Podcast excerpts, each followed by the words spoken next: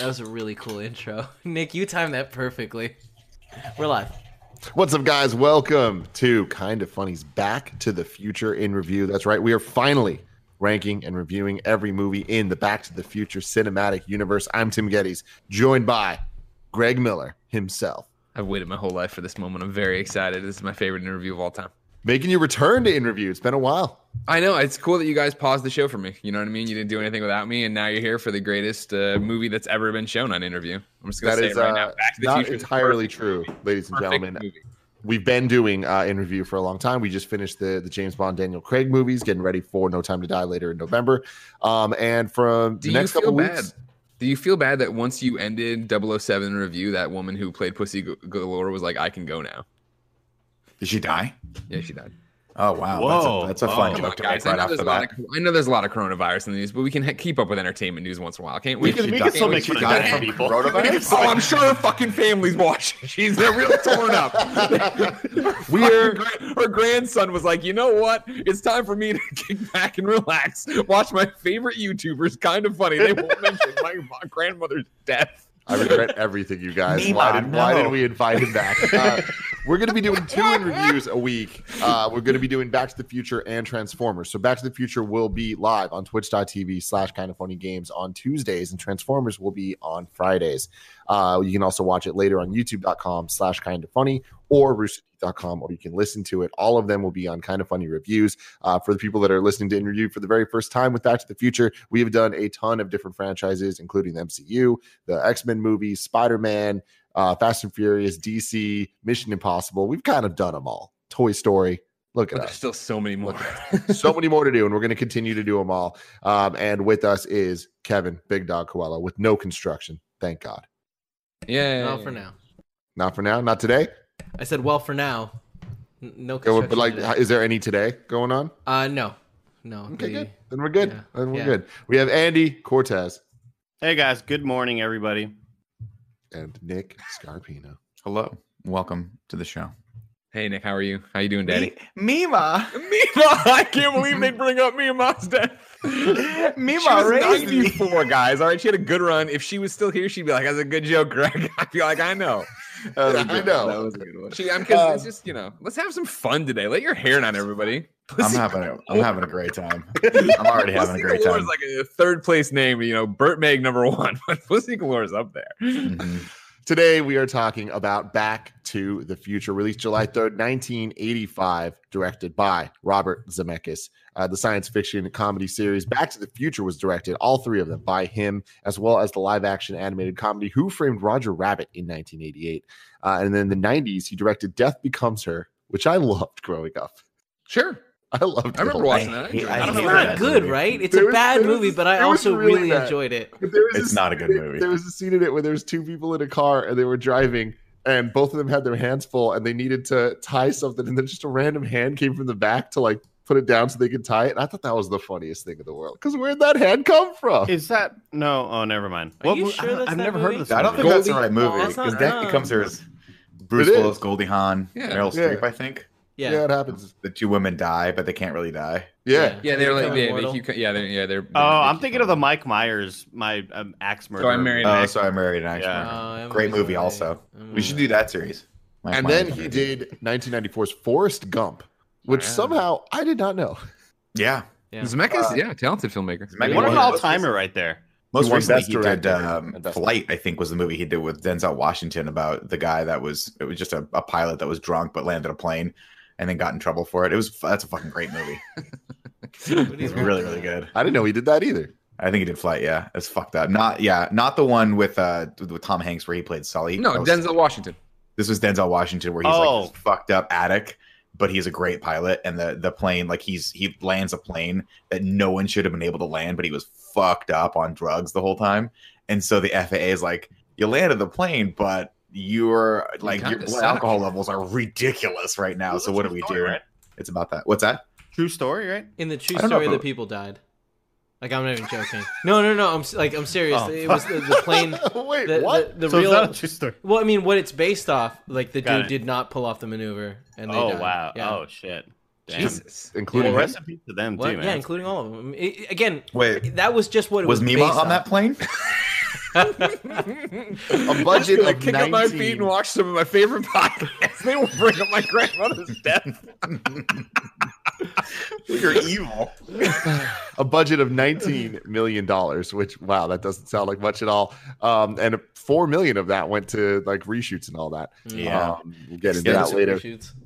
uh, box office of 389.1 million back to the future had the fourth highest opening weekend of 1985 and was the top grossing film of the year uh, and it is one of the slowest grossing movies of all time where it took a very long time for it to get to that 389 million but that's because they've re-released it 10 bazillion times um runtime of one hour and 54 minutes you gotta respect it you know what i mean Oh, it's perfect. you It's get perfect. in you get Yeah. out It's pretty There- perfect. Yeah.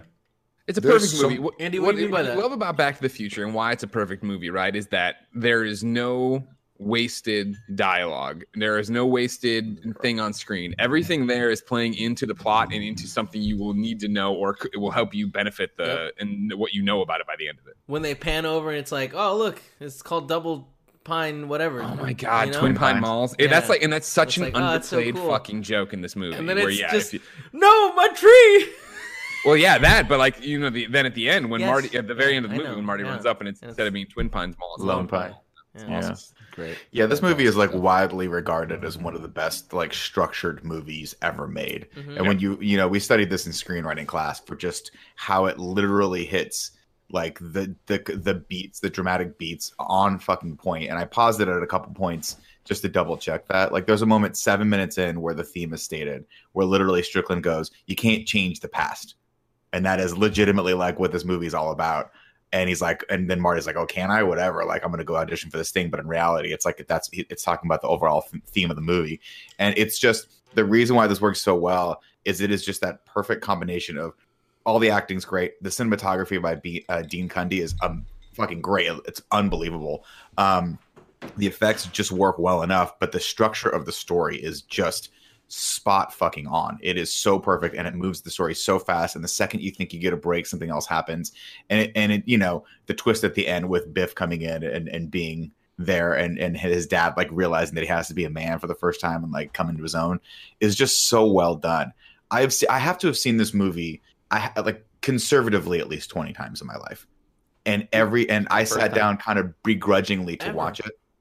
Yeah, so Andy, I've been excited for this. This is your first time ever watching Back Yeah. to the Future. What are like your front, thoughts? front to back in completion. Because as we've told the story before, but Greg, uh, Jen, and uh, me and my ex girlfriend all went to uh, a, a theater one time, and it was like, "Hey, we're we're giving out free beer. We're having a a showing for Back to the Future, and it was supposed to be this really fun experience." And we got kind of drunk, and there was like a forty minute intermission for no reason at all in this two hour long movie. like Not even yeah. like yeah. 15 So or it's, 20 minutes into the intermission, we're like, do you want to just go? like Yeah. this theater kind of sucks. Like this is yeah, kinda yeah, gross, it was a you San know? Francisco event, you know, benefiting uh, the clothing. If you've ever supported us on Patreon, maybe you got a bag from them, maybe you got a shirt from them, or a Team Fat Apron from them. And yeah, so they had like the printing press out front and all these beers, and it was this like party scene, and like yeah, we were there to see the movie. We wanted to see Back to the Future in a theater, and yeah, when they halfway through, they're like, "All right, intermission," we're like, "All right, fuck this." All right, Yeah. peace. Like a, a movie that's Yeah, an hour but- and 40 minutes does not need an intermission in San But what's but what's funny about it is like I know a majority of the movie just because of pop culture, like Sure. all the Family Guy jokes, like like the the joke of worst. Uh, um, what's his Michael J. Fox is up like on the roof and he's like. Stewie, I have to tell you about your future, and then Stewie's like, "No, I have to tell you about your future." like it's uh, like all these little jokes in pop culture, and like I kind of knew a lot of the beats in it, but it was still really surprising and great. And it's just such a it's such a fun, heartwarming, well-made movie. You know, like I was talking to Barrett earlier. You you kind of forgive the cartoonish acting from the 80s. Like I don't think you could pull that off today where you know Marty's dad Glover. is this you know like all that sort of With shit like that haircut. if that movie was made today, it would be really goofy and weird, but you understand, you know, where it came from, and it's just it's just a damn good movie. It's so like nice and heartwarming, you know. I know it just thing I was- works, man. Like I Yeah, love it. I, I I've only seen it probably like five times all the way through in my life. Um, but it is it it just hits just as hard every single time. One thing that I, I didn't really realize is that the to be continued that's at the end is only like wasn't in the theaters original version, and it's Yeah. not on the Blu-ray I have at least. So when it ended. It didn't have it. I was like, did I make that up? And I had to like kind of look at it. Like Andy, did yours have that The one. to be continued? Wait, isn't it to be continued on the on the second and third movie? Between No, No, they it's added it to the first one after it was a huge success at the box office. They put it Yeah. in the VHS release that holy shit, we're gonna have to make more of these. So they did that. But I'll never forget watching this movie for the first time at Kevin's house, and it was me, my brother, and him, and we're watching it, and we were enthralled. Like it was probably one of the first movies that we were like of age that we understood what was going on, and we're just so stoked. And it ended. That thing fucking took off. We're losing our shit, and it ends with to be continued, and we're just like, oh my god! And then we had the second one right then to watch, and it was just like one of the, my favorite moments of my life. Was Dude, that's insane. Because as being, I mean, as in love with Back to the Future as I was as a kid and as I am, am as an adult, I remember like you talk about like waiting for a video game, right? Waiting for Back to the Future 2 for any scrap of information. And I remember when Entertainment Tonight finally did a set visit and you got it because I forget, and I know we're not going to do future spoilers or whatever, but I remember it, it took a, lo- a lot years. longer than it should have to make that second film.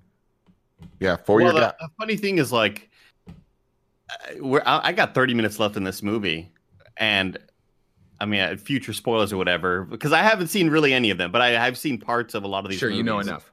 And I and 30 minutes in, or 30 minutes left in the movie, and I go, when do they go to the future?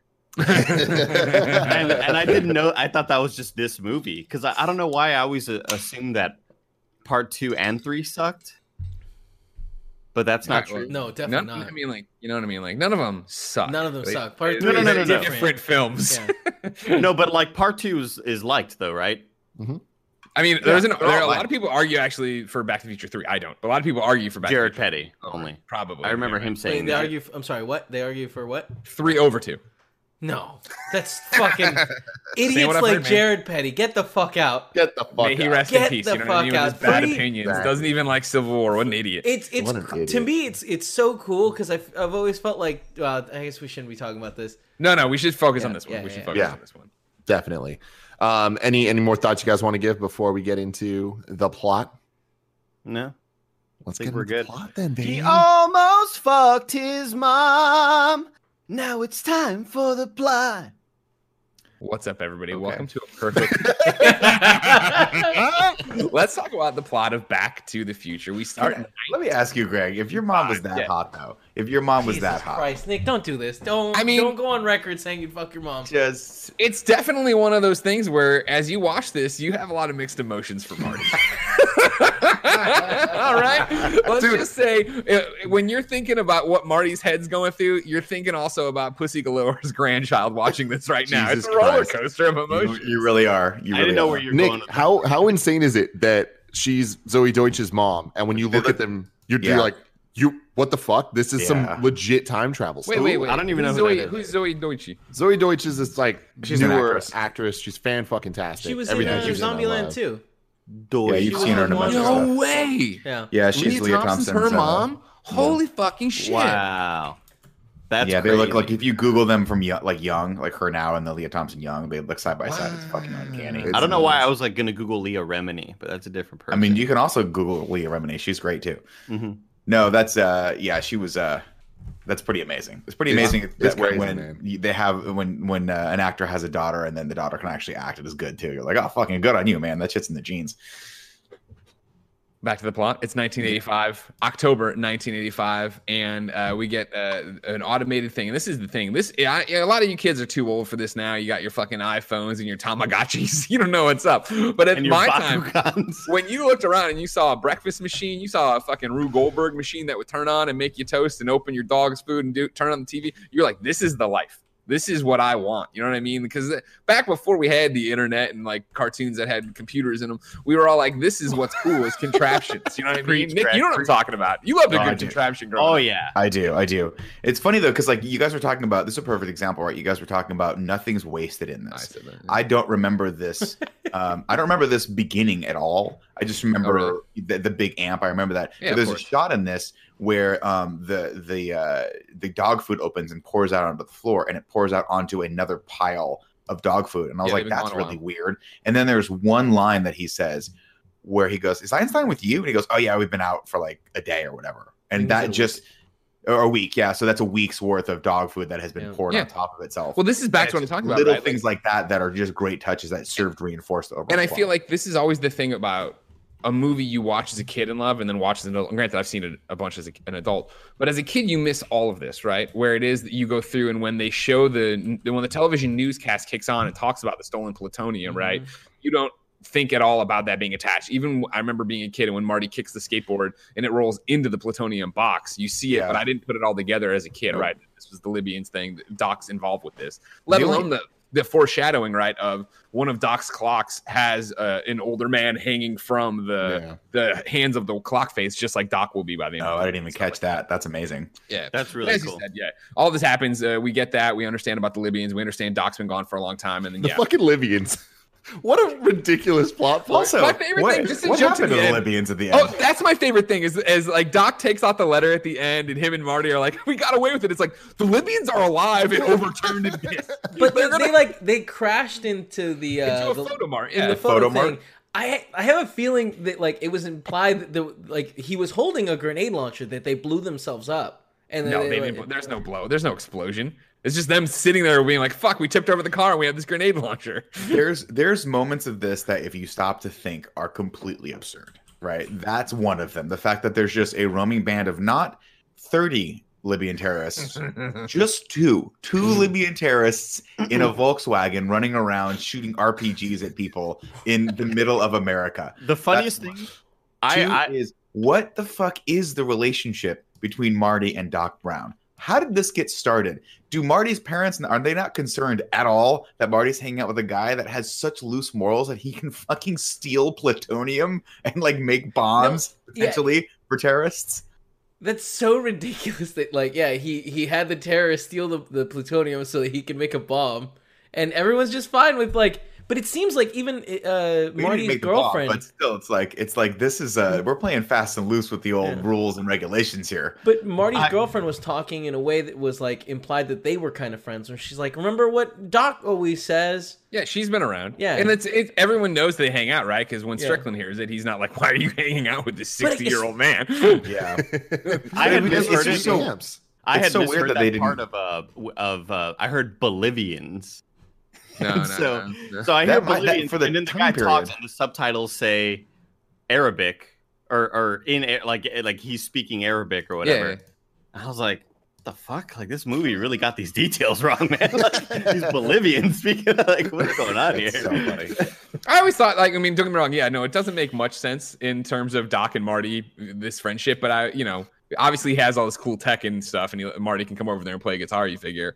Uh, I would assume that they met on some internship or something like yeah, that. like or Marty, were- or yeah. he Marty I mean, and then by- did a couple like- odd jobs for him or something. I like know that. it literally makes no sense to stick with me, but at the end, when Doc's like, "I'm, you know, I'm really excited to talk. It sucks that I can't talk to you about this for 30 years or whatever." Like, that makes more sense for what would motivate that Doc in the real timeline or the new Right. timeline to actually become friends with Marty one day. Yeah. But I digress. Hmm. We're still in there. Uh, Marty's come in. He kicks in the plutonium. We see the thing. He goes over. He's got this very tiny guitar. He turns on all the amps and do all this stuff and, he, and he thinks. And here's what I'll say. All right, ladies and gentlemen, is like I know people in the chat they love to give Nick grief, right? Because whenever Chris Hemsworth comes up, they talk about Nick gets a little hot and bothered. You know what I mean? Michael J. Fox does it for me, He gives me the- and he gives me the you know what I mean? What a beautiful man. What a beautiful man Michael J. Fox is. You know Hmm. what I mean? Hot, hot, hot. And everything he's doing, he's turning all these knobs with his hands and stuff. We're getting close ups on his hands. You're like, all right, cool. And so he What puts the on some shades. What, what where, where are we going with that? Just letting you know that I'm here with Nick. you know what I mean? Greg, I'm on the ride Sexuality's with you. Yeah, exactly. That's what I'm saying. I'm on the ride with you, buddy. Uh, so then he turns on the thing. He does all the thing. He turns the keys, turns it up to eleven, turns his little knob, and takes. They do the one cool pose where he flips back, right? And it, they, the little the, the pick has like the pick glitters in shine white or whatever. Yeah, Yeah, and he goes great. kink and just immediately blows him back, blows everything down. We get one of the great. 80s stuntmans of all time that looks nothing like Michael J. Fox. He's a 74 year old man. Clearly not him. Hey, this shot was come down and impressive though. Like the him flying back and then all of it falling. I was just like, there's chaos going on. This is movie magic, and you just got to appreciate it. Yeah, It's, like, practical committed shit. to that to practicality, and it just looking like some shit just went down. And so yeah, Marty gets blasted down there, and he comes back up and takes off his glasses. He's finally revealed to be the hot, hot, hot Michael J. Fox, and he says, "You know, I don't- Rome. What? You know what's weird though is like I mean I think Tim will probably get to this later, but obviously they shot a good portion of this film without Michael J. Fox and with Eric Stoltz in there, and me with see the that. flux of the furious or whatever the fuck we're calling. it. I, I, just got facts of the future, but cool. Facts of the future. Uh, facts to the future. So Michael J. Fox was the first choice to play Marty, but he was busy filming his television series Family Ties. So Eric Stoltz was cast after the filmmakers decided he was wrong for the role because he was too dramatic and didn't have enough personality to himself. Uh, a deal was struck to allow Fox to film Back to the Future without interrupting the schedule. Um, some other fun little casting stuff here is uh, Christopher Lloyd was cast as Doc Brown after the first choice. John Lithgow became unavailable. Oh, Can he you would have imagine that? too. He would have They been really good. destroyed John this- this- Lithgow, Harry Henderson's, he, Yeah. he could have totally rocked that. He No, could have. Like, is- think about it. Like, have have you seen the Eric Stoltz footage, Nick? yeah, it's that's what I was going to say. It's so off-putting because so Eric Stoltz. weird. Eric, it's not that Eric Stoltz is a bad actor. Great He's actor. actually quite the opposite. He's a great actor. He's just a very serious actor and does Yeah. not do comedy. So the fact that they chose to put him, you guys were talking earlier about Crispin Glover and how this whole thing's kind of zany and silly and, and almost like cartoony. The fact that Eric Stoltz was the second choice for that is very very weird. There's that there's the shot that sticks out in my brain um, on the special features DVD where you can see the the scene where he um, he goes into the diner in the Diner. 50s and he sees his dad and that's that shot of the dad and then he creeps this way and looks over like he looks looks over at his dad and it's an intense shot and then they cut they you can see uh michael j fox's shot and he does the same thing and there's just the silliness and like whimsicality to it Yeah. that michael j fox had it has you know his stature just the way he moves is a little bit more larger than life and cartoony and so it's it's interesting that they chose to do that but after like five weeks of shooting Yeah, it's ridiculous. It's if you haven't watched crazy. Future documentary that's on the Blu-rays, you should borrow it from somebody to watch it because, like, as somebody who loves this franchise, it's so fascinating to hear all the stuff in there and, like, yeah, the Stoltz stuff in particular. But like, imagine being Eric Stoltz right now. I mean, obviously, people have talked about this before, but like, imagine being Eric Stoltz and you're like, I don't know if this is working, whatever. And then Robert Zemeckis and like Spielberg come up to you and like, dude, this is not like, and Bob Gale, they're like, this ain't working, man. Yeah. And we've shot for five weeks. And then the movie goes on to be not just a hit, but like a cultural icon. a seminal this- classic. This is one of those movies that, like, if I'm not mistaken, Tim, and maybe you have, you probably don't have this written down, but it's I think this was actually chosen for the national like film his- Yeah, history Archives? to be uh, yeah archives to be preserved like that's how fucking iconic this movie is and meanwhile you're you're remembered for like uh that weird movie he did with Cher where he had to the not Mask. uh, yeah mask uh, Mask. no, was good Like, that's the That was thing. Is, like, That and was a that's dope movie. when I was talking to Jen and Luce about this, when I was giving them my director's commentary of fucking Back to the Future, like, and I brought that up, and it was that thing of like, you know, Jen being from Canada, French Canada, French Canadian. Uh, it was the thing of like, all right, well, who's Eric Stoltz? And I'm like, what? Like what? Uh, what can I give you as a touchstone that would resonate that you would? And I'm like, I, he's in Pulp Fiction for a little bit. Like he. the only was- thing that yeah the only other movie I think of him for is actually Mask I, I was mistaken Mask was actually a really good movie because it's based on a true it's a great movie, but he's in, That's a, great. in prosthetics the the, entire. the movie that I meant to say was was he's in a movie called Some Kind of Wonderful, which is His is favorite movie of all time. legitimately just a remake of Pretty in Pink. Like it, like I, I read a, a piece of trivia on that where where uh, John Hughes hated the ending of Pretty in Pink so much he hated how it turned out that he just remade it into some and made it some kind of wonderful. Which is the it's like literally the exact same plot, which is weird. But Eric Stoltz is in that. And he's So the Eric Stoltz thing, the the straw that broke the camel's back, and Nick, you're going to appreciate this, uh, is they thought that he didn't look cool or comfortable riding a skateboard, Oh, that's that's. uh, and it's like that is key. That's key to Marty. that is so key to Marty. Where I'm like, all right, I totally buy it. That's I'll say this too. I don't. a I lot of didn't, I didn't Google it. Maybe Tim, you have this. Does Michael J. Fox actually play guitar? Because he looks like he actually No, plays guitar. he took guitar classes though. Um, Okay. to- he took classes to make it look like he was playing, but he was not Yeah. actually playing. He Okay. also will not surprise you was not actually singing. no, that Pretty much- obvious. Yeah. That was like they- that was like three octaves. Yeah. but they that they were trying to like pull the wool over people's uh, ears, I guess, because uh, they didn't even credit the actual singer as a singer. They just gave him a special thanks in the credits. yeah. No one They're, like, the- trying to convince people Didn't they thank that. him, or it wasn't in the opening crawl, or not crawl, but the opening credits? I thought I saw No, that I'm was thinking of Huey Lewis. band. and You think of Yeah, Huey you're Lewis. right. do You're the soundtrack, and we have a cameo coming up here in a second. Yeah, He did but, so uh, many songs. He did. He did two songs in this, but they used like the first song fifteen times. fucking, it's a great song, so who cares? Great. When, you- Really- when you really fucking cool. cr- when you crush it, go ahead, play it again. I, I think that I think there's a powerful duo, uh, maybe a battle that we could have here, where it's Huey Lewis and Back to the Future versus Randy Newman and Toy Story. we like, like- Huey Lewis though. Huh? We like we like Huey Lewis. It's true. It's a good point. That's a first off, just Huey thinking Lewis about is- what he sees. What, Greg? What's Huey Lewis? What's his full band called? Huey Lewis and the oh, is there more than the news? I don't No, know. it's just the news. yeah, Huey Lewis in the news. That's a bad motherfucking ass thing to call your band. what are you guys? The news. Yeah, yeah, the It's so news. Did you hear the news? so dope. That's what it- You know what Randy is? Randy Newman. It's Randy Newman and his sad fucking piano. That's what it is. Randy Newman in a bowl of Werther's originals. you know what I mean? He's like, stuff. Randy, you're not supposed to put all of them in your mouth before you sing. "Go to work, go burn it, you." So where were we, Greg? Anyways, we're nowhere. This movie still hasn't begun. Marty says rock and roll. The phone starts ringing. He gets up. He digs it up. It's Doc. Uh, Marty, hey Marty, hey Doc. This is what Nick was talking about. They've been gone for a few days. Uh, he Doc needs Marty to meet him at the mall tonight at 1.15 in the morning for an experiment. That's really early. I know it is. All this stuff's happening, and then bing bong, ding dong. Every clock in the place starts going crazy. And Doc, Doc is like, "What is that?" And Marty's like, "It's your clocks." And Doc's like, "Oh, uh, my experiment's right. Uh, I, I set them all 25 minutes uh, slow." And then Mar- it all dawns What on Marty. Wait a minute, is that?" Doc. You're telling me it's 8:25? I'm late. Bam, bam, bam, bam. Are you telling me? Bam, bam, Yeah, bam. here's, really what- here- here's 825? Here's another great thing that literally, again, I've seen this movie a fucking thousand times. I never noticed this. He leaves the um barn the or the garage, garage. right? The barn, Yeah, yeah. whatever. It's and the it's in the garage, middle of like a Burger King parking lot. There's Yeah. everything around it has just been industrialized. Yeah. Later in the future, that's the same barn that's on that giant estate. Yeah. And Well, then there's one the throwaway article where it's like Doc Yep. Brown, like Burns estate. down. It's already happened. It, it happened when we were getting the pan around. We Yeah. went over newspaper clippings that was, doc, That's what it was, uh, yeah. Bra- Dr. Brown sells the uh, Brown estate, you know, all these acres or The whatever. Thinking So Man's he's- movie. It is no, totally. Yeah. And then Like even, yeah, even when it gets to the end, obviously I don't want to like. But when that Oh, happens, we've I was already like, talked about it. huh.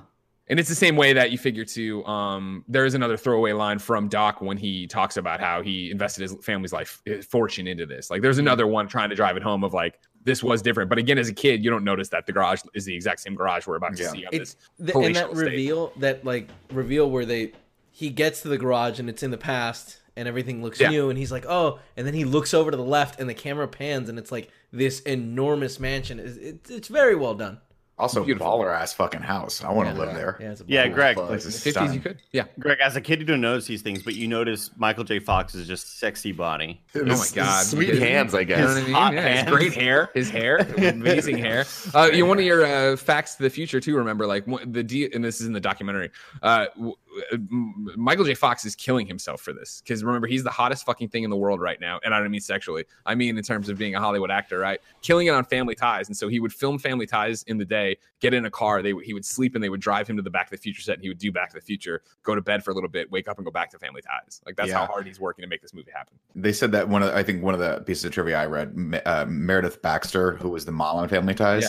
uh, was pregnant, and so she had to be she couldn't do a lot. So they they leaned on him a lot. So they were writing him a lot more. That's why he couldn't get away. Well, he was And- like Alex Keaton too, like the breakout hit of that show. Yeah, but they and that yeah. So the, the- like think about that, and I guess they had to film the daytime stuff on Saturdays and Sundays because that's he couldn't get away from it. Like Thank you, like you're getting four hours of sleep, and he still delivered that performance. Yeah. It was great. Uh, so he skateboards out of there, you're right, and then we roll past the Burger King, we do all that stuff. Uh, he skateboards, uh, then and he gra- he immediately grabs onto a car, right, and he gets a little tow that way, cop car, and he keeps switching off, which I always thought was the coolest fucking thing. Tony Hawk shit. And like my mom THPS saw, four, it's skitching, baby. mom saw That's right awesome. through that shit when I asked for a skateboard for a birthday or Christmas. She's like, "Sure, you cannot hold on to the back of a car." I was like, "Fuck, god damn it." But like shout out to the guy in the truck who looks back, sees him, and goes, Yeah, the Jeep. "Oh, well, Well, that's the He's thing. got- like Hill Valley is a shithole at this point, right? It's run down. It's seen better times. So as Marty's getting taken through time or town square and past the aerobics people, he all waves at because everybody wants to fuck Marty McFly. They don't care how young he is.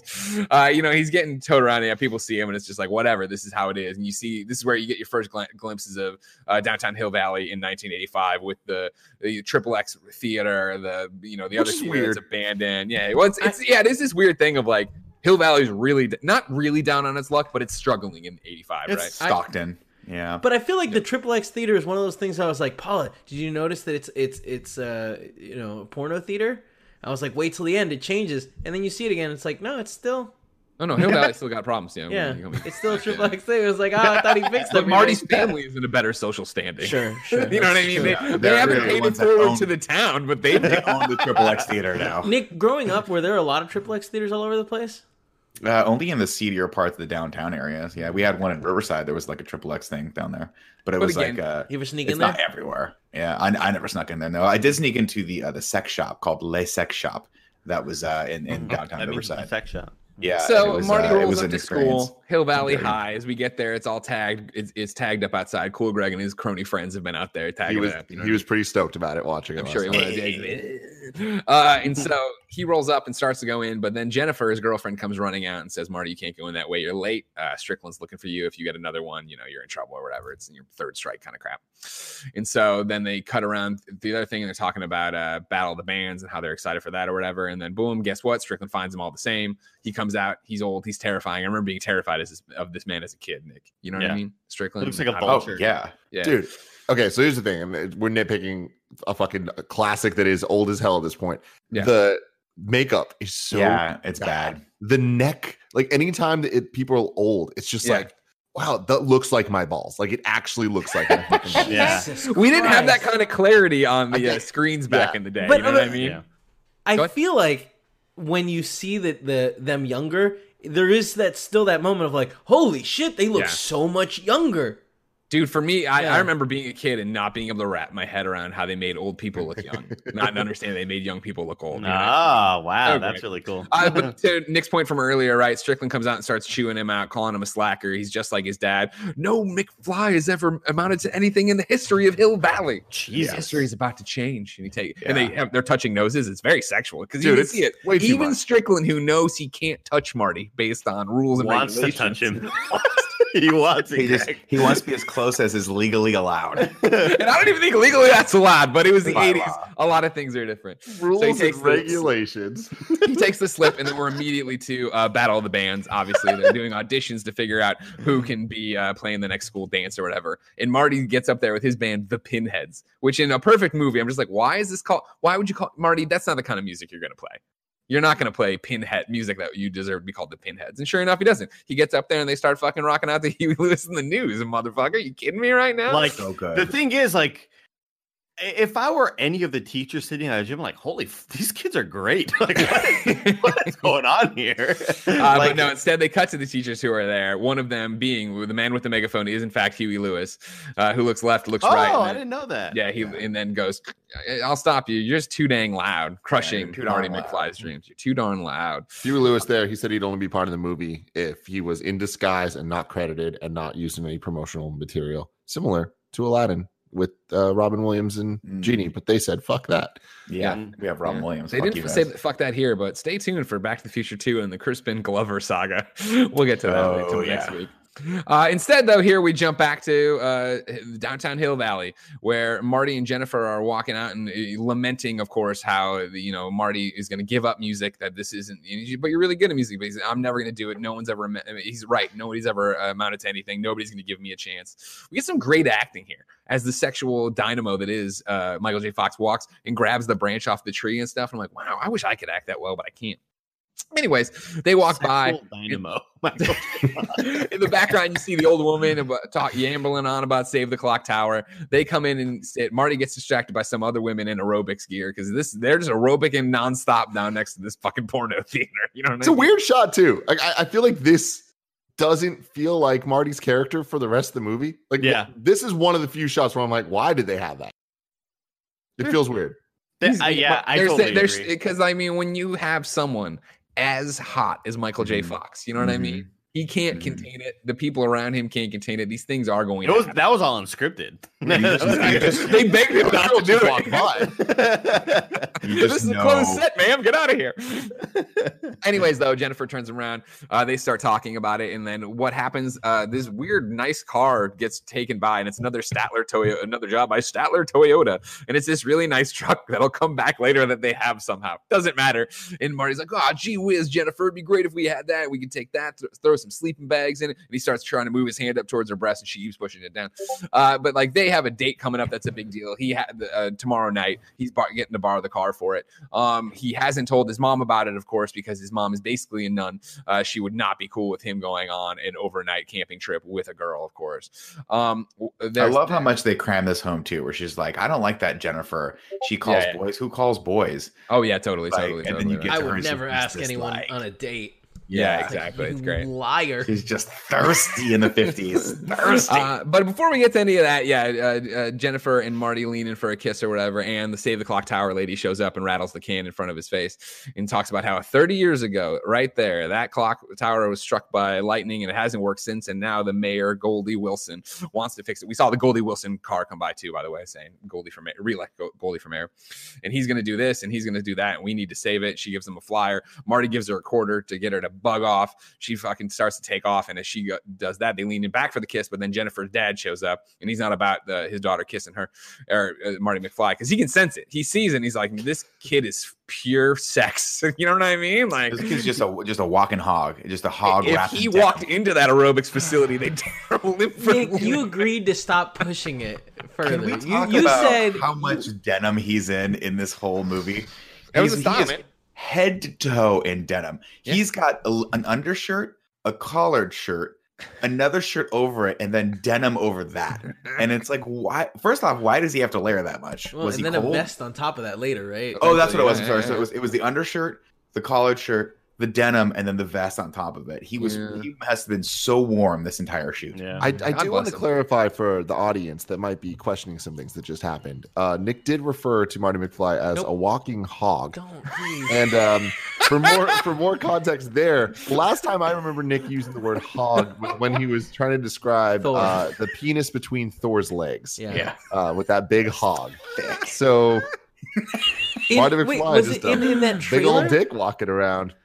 Was there it, you go. It was just in a Nick and I trailer aren't going to be shamed, right? all right? We're not going to be kink shamed about Back to the Future today, Nick. I'm attracted to Michael J. Fox. Come at me. exactly, me too. Andy, you want to get on board with this? Ah, no, I'm good. All right. so uh, Jennifer starts to go to the car, and Marty's like, "I'll call you tonight." And she goes, "You can't. I'm at my grandmother's." She runs over, gives him the note on the the back of the flyer. She pops off. He looks down, and it says, "I love you." And he goes, the power around love, and it rocks. What a fucking sound! Can you feel it?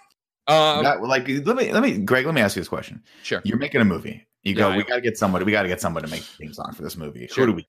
And someone goes, How about Huey Lewis and the News? And you're like, That's that's pretty badass. And then he goes, Hey, I've made not one, but two songs that Two be perfect songs for your perfect movie. two perfect songs. And the first one's Power of Love. Do you go, I don't we don't need the second one? Give that to someone else because it's too fucking good. Give it to a different movie. You know, they aren't the only ones that, that made music for this movie, Shut up. though. There was a, a song called Pledging My Love by the one and only Johnny Ace. I don't know if you noticed that in the credits. Out the front door. Ace is that old? I didn't know that. Andy, did you know that? I did. I mean, l- judged by his appearance, yes, he looks very old. That's fucked up. Get crushed it. I love it. That's the power. All right, so uh, Marty uh, heads on home. Right, it's time to go home. He's still got at school tomorrow, and he's a, he's a kid. And so he uh, heads on home. And what does he find when he rolls up? Well, first off, past Lyon Estates. This will be important later. In the most clear, these things don't actually exist in this neighborhood. We shoved him into the street to drive home the Also, point we're uh, gonna make. I, when wait, he hold on. sees them in the when he sees them in the past, are they way too close? I always think they were way too close for two cars to get in and out of them. The, from the 50s. I didn't get that vibe, but I I mean they definitely are fake here, where they're just like putting in the street. I, I Definitely just got want to add that like I, there are stuff like that in San Francisco that like you look around and you're like oh, this makes no sense. There's no reason why these pillars that say Lakeview Terrace should be here. So like that kind of stuff I feel like does. I know it exists. happen, I just feel like it's dramatically cutting into the road in a way that it wouldn't Yeah. be real. But if you say it's happened, I believe. Mm. I believe you. That's street planning with Kevin. Street planning, street planning, street planning with Kev. I'm a structural Kevin. engineer. uh, the Lyon Estates signs are all It's fucked up even- too, by the way. nothing to do Because with again, structural engineering. Hill Valley. It's just like it, it, it- like four blocks Valley from the studio. Do it again. Do it again. Do So it again. uh, we ro- uh, I'm a Marty civil skate- engineer. Marty skateboards on down to his house. And what does he find? A tow truck dra- uh, dragging in the family car that, of course, he was promised for his date night or camping trip tomorrow. And he comes by and he slaps it. He's all mad about it. And as he comes in, what do we find? It's Biff Tannen in there, uh, riding old George McFly, right? He's like, oh man, I can't believe you lend me your car without telling me about this blind spot back there, right? And he's pushing him around. He's like, Are you going to get your work? done?" Again, this is what I'm talking about with no- nothing wasted because you'll see this go all the way back 30 years, right? Of like, well, got that f- uh, report done for me. Well, no. Well, I got to, tra- you know, I got to type it up myself. What do you want me to get in trouble? Do you? And George, holds for a second. He's like, "Do you?" And, oh, no, of course, Biff. and so then Biff goes in and gets beer, and he makes fun of it for being light beer. And then uh, he's trying to leave or whatever, and Marty just staring down all angrily about it, right? And like he's, I wouldn't be staring down Biff angry. I'd be like, You're Dad, little dude." fucking step up, bro. and that's what Uh, Marty's Step done. the And- fuck up. And we're about to get that, of course, because you know Biff says, "Say hi to your mother for me" after calling him a butthead, and leaves. And then yeah, he's like, "I know what you're gonna say, son. I should stand up to him, but he's my super. I'm not good at confrontation." I want to see a one man band show of just Greg Miller just doing all the like just I'm put him on stage and have him just do Back to the Future. Sure, you got it. Mel. That, that this is Complete like musical interludes. Th- this is that one moment where um I I remember even watching it at that theater where during this intro Biff does the who who plays Blip Biff? uh, Thomas Wilson. He does a great job of playing an older guy here, right? No. But then it isn't until he walks up to Marty that you hear that he just sounds kind of like a 20-ish something year old where he's like, you know, like, uh, stay whatever butthead. And I was like, okay, like this is definitely the, the old older. man facade has dropped. Chris Evans is the only person ever to nail it in a film. Uh, and also, Nick, I don't know if you know this. Biff uh, does, uh, the actor, not Biff, the character, obviously, uh, does comedy now. So you should do a show with him. Oh, that would be amazing. I mean, for, for you know, shout out to Biff though, because like literally within maybe five seconds of being on screen, You want hate to him. You want to beat Oh, this yeah. guy's ass. Definitely. Yeah, and yeah, he yeah. i mean that is he you know i feel like obviously christopher lloyd um and uh, uh what's michael fucking fox michael j fox i was gonna say michael keaton i'm like oh, that'd be is he in this movie? I'm Marty. um obviously they get a lot of kudos for carrying this film but nobody ever gives biff love and he, you're only as good as your adversary and he is the best asshole ever to grace the fucking silver screen man he's just Yeah. so good He's perfect. He's a perfect movie villain, right? Um. So yeah, say hi to your mother for me, tall, which is creepy, and we'll get more of that later. He's so tall too. Yeah, Yeah. exactly. And that's the Every other thing too. Like he he's, he's straightens so up, it's always like, intimidating "Ah." against Marty, right? Yeah. Um. Yeah, and not good at confrontation. He's no, fuck my mom. And so then it's time for dinner with the family or whatever. They're watching Jackie Gleason reruns, The Honeymooners on TV.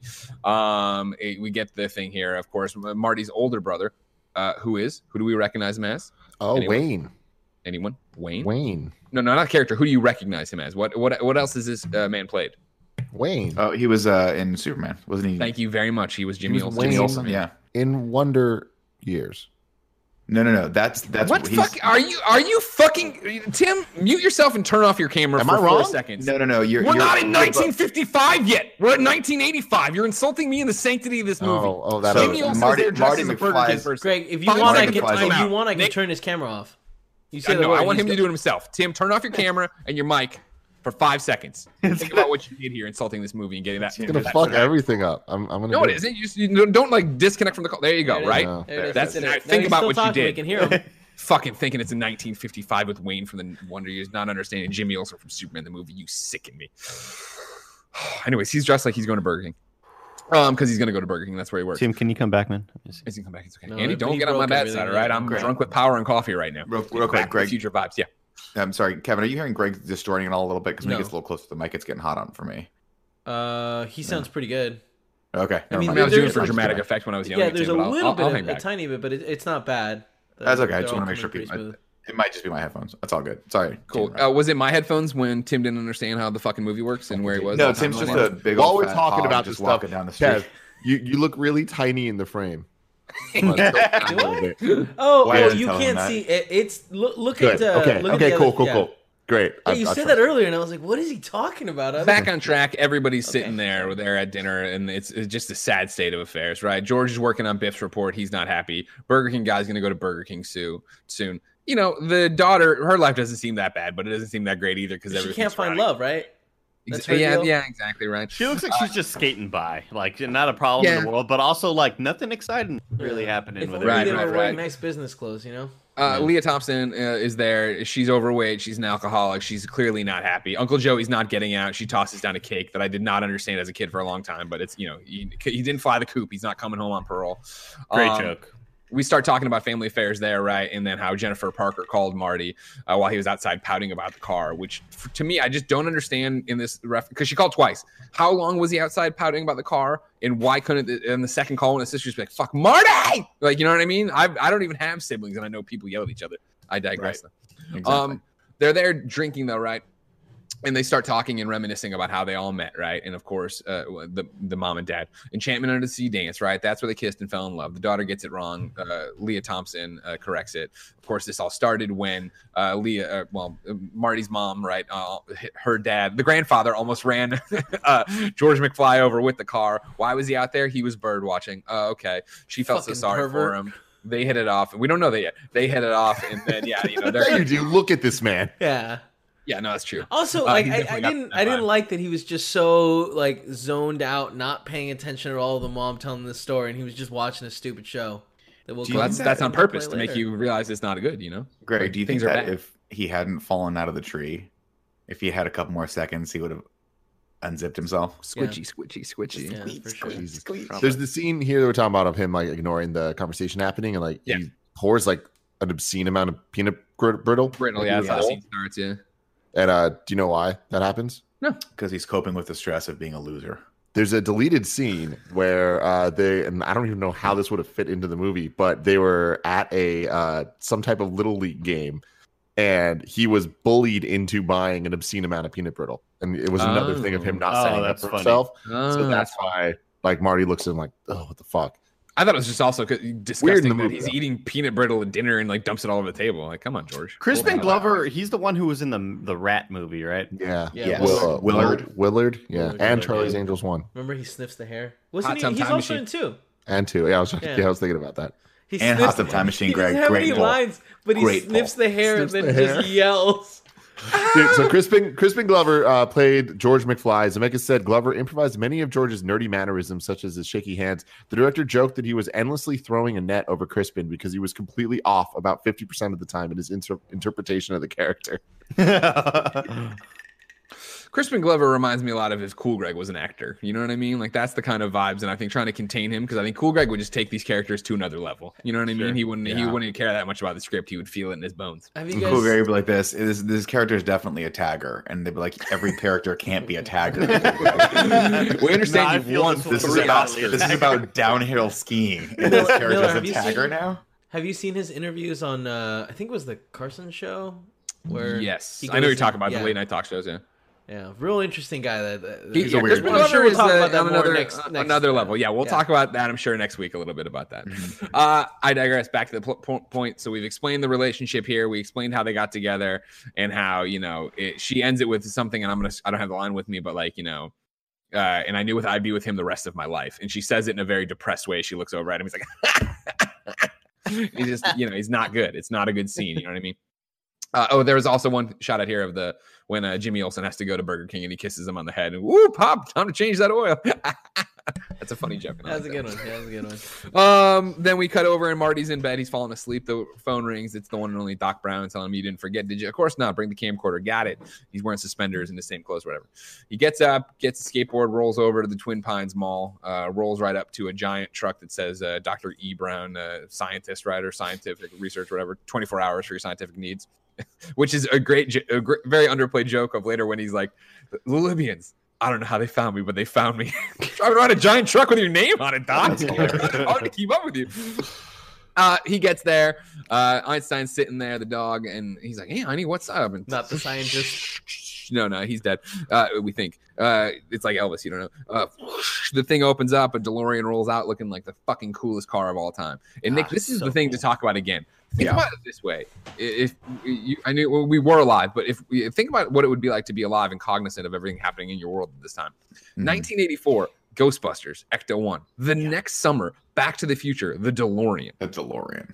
fucking god, man, we don't have it anymore. Fast and Furious now they're going through cars like condoms. They need to get some iconic shit going. Check this out. After God, tinkering with the idea, going writer Bob Gale realized he hit gold when he decided a DeLorean should be the time machine, especially given the car's troubled history and the car maker's even more troubled history. John DeLorean, who I still can't believe that's his name because it sounds like Nick's just making fun of him. I'm John, John, John- John DeLorean. John DeLorean, who later wrote Gale and director Bob Zemeckis a thank you note for using his car, was busted in 1982 in a $24 million cocaine deal.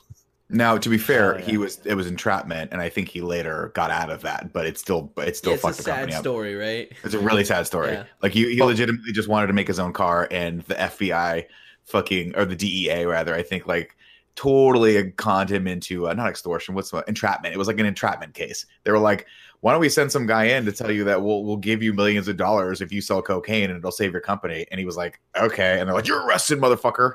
And it was I really the, sad. I think the guy who owns the actual vehicles lives in Austin because I remember at one point him visiting Rooster Teeth and bringing the car, like the actual.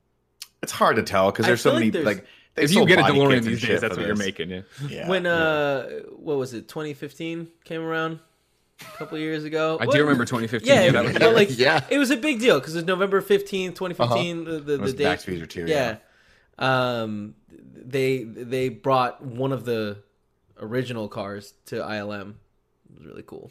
It's it, it is kind of it's interesting though because Tim going off of that piece of trivia though like the DeLorean that company was just it failed so miserably but yet it produced because of Back to the Future one of the most if not the most iconic car to ever be in film and it's it's interesting like yeah it's it's cool that he wrote them a note saying like hey thanks for immortalizing the car because we can't Yeah. make these be first off they were pieces of shit I don't even know how many cars they had to use for this movie to get the thing to roll down the street, but they were not well known. They- weren't uh, known for being very, very good quality. So once filming began, Universal's product placement team got an offer from Ford that would have paid seventy-five thousand dollars, which would be about one hundred and seventy-one thousand today, if the time machine was switched to a Mustang. Gale's iconic response was, "Doc Brown doesn't drive a fucking Mustang." Yeah. Awesome. well, I also love I also love the ra- like and this is one of the one of the more endearing qualities of this movie, right? Is they don't explain that you know nowadays they'd have to explain how fucking cool the DeLorean is and why the stainless steel metal is perfect for the time. But no, he goes, "What you made, a, time machine, out of a DeLorean?" He's like, DeLorean? "You're gonna make a time machine, might as well do it with a little style." Like that's that's the only rationale he has for having No, bought he- this incredibly expensive car. He does say the stainless steel construction is perfect too. Yeah, yeah, Yeah. But it's But not no, like I a gotta giant say, water yeah. But also, So, hold on, I feel do like wanna read a- 85. I was just gonna say the 85 Mustang looks pretty cool too. Like cars of this eh, time all had a very. But it wasn't similar about looking. That's the whole thing. Is that it, Doc Brown doors. would drive a cool car. Yeah. He would drive this weird futuristic cyberpunk car. So uh, a bunch of random facts here that I thought were really interesting from Wikipedia. So executive uh, producer Sidney Sheinberg suggested changes to the script, such as changing Marty's mother's name from Meg to Lorraine because that uh, the name of his wife, actress Lorraine. Just like all right, whatever. Uh, changing Brown's name from Professor Brown to Doc Brown, which is like a big difference. You know, Yeah. like Doc why Brown just has that. That that's a good a good change there. Uh, replacing Doc's pet chimpanzee to a dog. Yeah, yeah. That would have been weird. Um, and Sheinberg also wanted the title change to Spaceman from Pluto, convinced that no successful film ever had future in the title. He suggested that the scene with Marty dressed as an alien should have Marty identify himself as a spaceman from the planet Pluto instead of Darth Vader from Vulcan, and that the farmer's son's comic book be titled Spaceman from Pluto rather than Space Zombies from Pluto. Appalled, Zemeckis asked Spielberg for help. Spielberg dictated a, a memo to Sheinberg, convincing him that he thought his title was a joke, thus embarrassing him into dropping the idea. Damn. But no, like, it's great when you watch it and they talk about it in the documentary because yeah, it's that sounds harsh and that is what happened, but it totally is just like, hey, we got your memo, hilarious joke, awesome, funny. We think that's really fun. That's hilarious. All right, we'll talk to you later. so the guy was like, oh fuck, oh yeah, I am funny, and never brought it up again. And then the uh, the original climax in which Marty went back to 1985 by driving through, uh, or it had him driving through a nuclear explosion during a weapons test in Nevada, and it was deemed too expensive by executives, so they simplified it by keeping the plot within Hill Valley. Uh, Spielberg used the omitted uh, refrigerator that they were going to use as the time machine. So it was originally going to be a refrigerator time machine, Nuke the Um, fridge. and they ended up using that in uh, Indiana Jones and the Kingdom of the Crystal Skull. God. Yeah, that worked out well for them in that movie. I haven't seen that movie either. Terrible. I'm sure we'll do Don't Indiana. Jones at some point in review. One day, one day, right? Also, while we're in this uh, in this part of the facts, the future, or whatever, I think it's worth pointing out for Zemeckis and Gale that they are dead set to the point that it's in their uh, wills or whatever you call it, testament, last will and testament, right?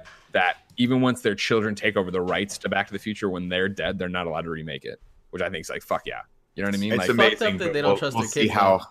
You know, we'll see how well that holds up in court because you know Yeah. some fucked up Zemeckis grandkid who's just whacked out on coke is like, I need this money right now. That Sure. should be the plot of the movie. That'd be amazing. or just make another time travel movie. I don't, you know what I mean? It doesn't have to be they exactly. already to- they we nailed have it with to Hot go- Tub Time Machine. We have to go kill the Zemeckis kid. like that's the go back and go back in time and sell, have them sell the rights to somebody else.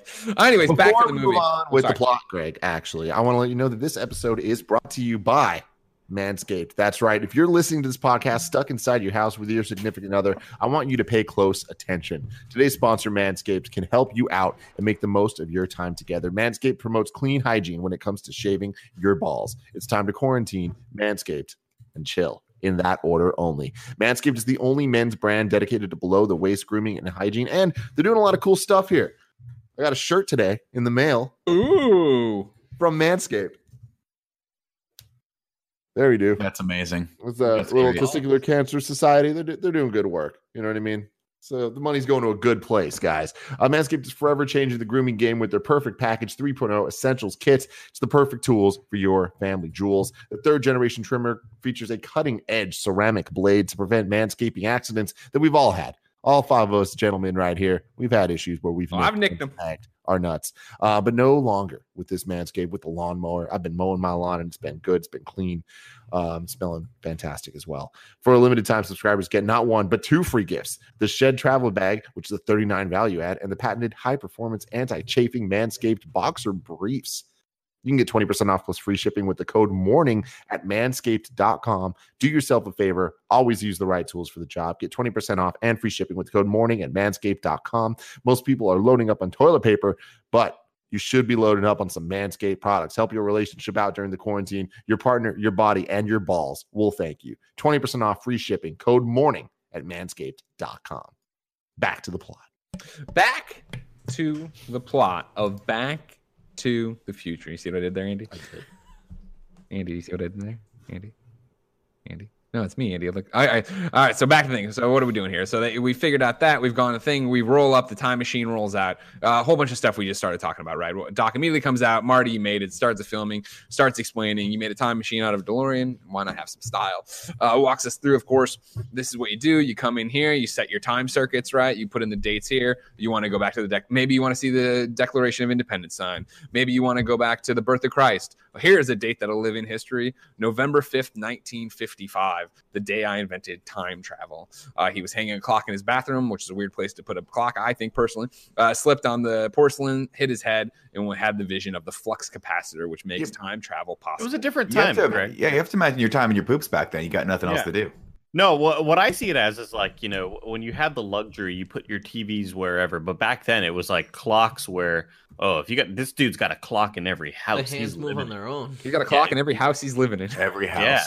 House, all ten of his houses. including the garage. I get what you're saying, Andy. Yeah, yeah. Thank you. so uh, then we get to see the flux capacitor back there doing its whole light show or whatever, right? This is how it's going on. Um, and actually, I think I might uh, yeah, I bungled this a little bit, right? Because he actually does the test on Einstein first. My apologies, everybody. Yeah, Uh, he puts Einstein in there without really telling uh, Marty all these different, uh, all this information. Uh, sends him. Uh, sh- he won't let Marty go. There's that great scene where Marty starts to try to get out of the way of the car, and Doc looks at him, and like Marty comes back, like you know, the sign of trust or whatever. Uh, Doc has the DeLorean run down at 88 miles an hour. You're gonna see some fucking serious shit. RC remote. It's Right. so cool. it's cool. Totally It's really dope. cool. When this thing hits 88, you're gonna see some serious shit. Uh, and of course, f- flame trails between their legs, which would burn them so badly, so so badly. But what an Again, iconic shot! Like the Totally. the shot of their bewildered faces with the the orange light coming from underneath. Like Yeah, I've seen that shot a million times, and yet this is my first real time watching through this movie. Like it's so good, man. yeah. That shot is so cool, and the fact Yeah. that it, when it goes through time, the side that it leaves, it leaves fire, and then when it comes through, it's covered in ice. It's like, man, what a Really cool, weird, random feature to throw in there to just make it More so sci-fi. Yeah, exactly. Uh, yeah, you just Doc, you disintegrated Einstein. No, I didn't. You know, he's he's just gone into the future, one minute to be exact. They had synchronized watches, done all that. Marty picks up the license plate out of time. It's too hot. He drops it right away. Um, they start chatting a bit about time travel there. That's and then after a minute, move, and then the car bursts back in. Holla It's- back again. Ooh, ooh. but like, what a fun, fun, fun way to like explain time travel. Yeah. you know, should they show it? They show again. This movie's perfect. They just show just enough, and they make you care because you're like, the guy almost did he kill his fucking dog? What's going on here? And then you're right. Yeah, it just it moves along at such a fast clip that when right right as he's done explaining that one thing, the car Yeah, comes yeah. Walks over there. It's again, yeah, covered in ice. He opens. It's cold, damn cold. Opens it with his foot. Einstein's there. The watches are, you know, exactly one minute apart. This is where we then get into explain, uh, explaining all the circuits, the time circuits, everything else, the fluxing capacitor. And then Marty's like, well, you know, so what is this? Does it run on regular gas? He's like, no, no, no. The car itself is electric, of course, but it needs something with more kick, plutonium. and and then Marty Marty does such a great job of being in the moment there for one moment of you know doing the filming right and then putting it down and asking these really questions. And he's like, "You're telling me this this sucker is nuclear? And you, you tell me you rip this off?" And he comes back and he's like, like that. I love that scene where Chris Yeah. Lloyd's like, "Ah, like we're not gonna say that exactly or whatever, right? You got to assume that Doc has like a high body count. Like, Oh, like, sure, yeah, he seen some people shit. have been killed. He's doing some real, real there are up there are throats slit in like government offices. Just- totally. I mean, when Because someone someone thinks believes he's in got to their go back in time to stop. Uh, when someone believes in their dreams as much as, as he's like invested all of his family's fortune in it, like yeah, Yeah. Yep. yeah, he's he's left some bodies behind. yeah. So now that that pl- plot point's been introduced, we introduce how let's put some plutonium in there, right? So they're all in their nuclear hazmat suits. They go over there, they put it in the back of the time machine. It gets sucked down, right? It's one rod is one trip, right? So you need to bl- you need to keep plutonium with you or whatever. Uh, they load it up. Uh, that's all well and good. I love Einstein and his little uh, his own version of the nuclear suit or whatever. Very cute. Uh, so then Doc has the camera turned back on and he explains that he's going to go into the future.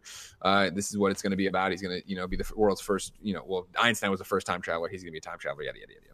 Uh, as he's giving this whole soliloquy, he's like, "Wow, I almost forgot the plutonium. Like, how, what am I thinking? It'd be a one way trip. I wouldn't be able to get back. Such a Like, good of course, line. Uh, Earlier, we already talked about the 1.21 gigawatts uh, of Point power. and- 21.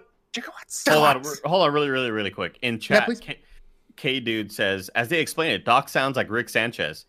Yeah, Rick and Morty Yeah. is based on Doc and Marty. That's where they got 100%, that's yeah. the whole concept.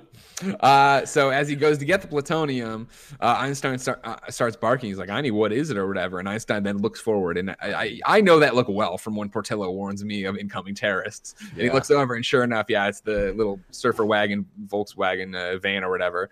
And Doc has line that always worked for me. I don't know why. I'm just like. They found me. I don't know how they found me. Ooh, the Libyans! and they come racing at him, screaming as Andy's captions tell you in Arabic. All right. Doc gets a six shooter that he has there, this old ass gun. And All they of roll- this again- reminds again- me so much of like Hot Shots or Naked Gun. Like it's it's like it's so it's a weird left But, turn. but this yeah, is it makes no sense. but for me, this is where another another standout element of this movie uh, kicks in, which is the the Alan Silvestri uh, music, right? The actual score oh, of oh, the, the movie, so fucking which is so fucking great. And it's one of those things like back in the day where you think they probably could have, they probably tried to get or maybe wanted to get John Williams for this, but I'm glad they didn't because Silvestri has more of a sort of mili- like a military style where he uses that like a snare, trumpets. Uh, he uses a, and and and hilariously, like if you uh, you you hear it and you go, you kind of close your eyes. You're like, did he? Like, what other movies did he do? And then Predator comes to mind. You're like, yes, this actually sounds like Avengers. Predator. All, What's all that? the Avengers. Oh, did he do all the Avengers as well? I feel like Mm-hmm. maybe he did Die Hard also, but I'm not quite sure. Um, anyway, very very iconic. Uh, yeah. So Doc takes some shots, and then the or try the gun does it jams or whatever. It runs out of bullets. I forget which one it is. And then uh, he Marty, you know, runs one side. Doc runs to the back of the thing. They immediately stop him there. They roll up with an AK. They blow Doc away. He f- falls. Marty yells "bastards," which would later get me in trouble yelling that at my father in the front yard, not understanding what it was as we played doing whatever. He just, it was like a full stop. You know, when you're like having fun with your parents, and then it's like, whoa, Oh, yeah. Yeah. the games I've are done. We need to have a conversation right now. yeah. Um, they uh, go to shoot Mar- uh, Marty runs around the front of the car. They go to shoot him. Uh, their gun jams. Marty then runs, dives into the DeLorean, starts driving around the parking lot like a crazy person rather than driving to the road. Uh, he's running around, and the Libyans are giving chase in their shitty ass vehicle. And finally, he's like, "Let's see if you bastards can do uh, 90." As he's going through, and there's a few ones like they're playing with us as the you know the viewer, where he's getting close to 88, and then he has to turn, so it immediately deaccelerates and stuff. Really well done. At one stuff. point, when he's doing all these things, he hit the time circuits and turned them on. It's to such a of 19 or I'm sorry, 1985. Yeah. it's such a basic concept of like how to build tension and excitement, but it Yeah. work it's executed so well, man. Yeah. Yeah. Well, also the sound effects, wee, like the wheeze Oh, and the oh, God. fucking Yeah. And and, all, the- and and you- all the industrial light and magic stuff that they did. You see it getting close to 88, and then it drops again. You know, with the turns But, that you just yeah. mentioned, it's so It's- well made, man. It's funny. It's it's well made until you realize that he was just circling the parking Yeah. lot. Yeah. Like, get out of the fucking mall. What, are you gonna do? what was your grand plan here? Just do 90 and then have to immediately slow down, turn around, do 90 again. Get out of the mall. Get Run on the out- freeway. yeah, maybe he knows that he is plutonium. Maybe he just runs them out of gas first. That's uh, though not even he how the starts to- car works. They already explained that. Marty's a dumb kid, you know that. Uh, so they, he goes, and then we get to 88, and the thing starts glowing blue and doing all the stuff right as he's going towards the photo mart. Again, what was his plan here, Nick? We don't really know, but uh, Because it looks like he's headed straight for the the. he is. mark. Yeah, I mean the Libyans are right behind him. That's what happens to them, right? Uh, instead, though, Marty jumps back to November 5th, 1955, on the old man Peabody property.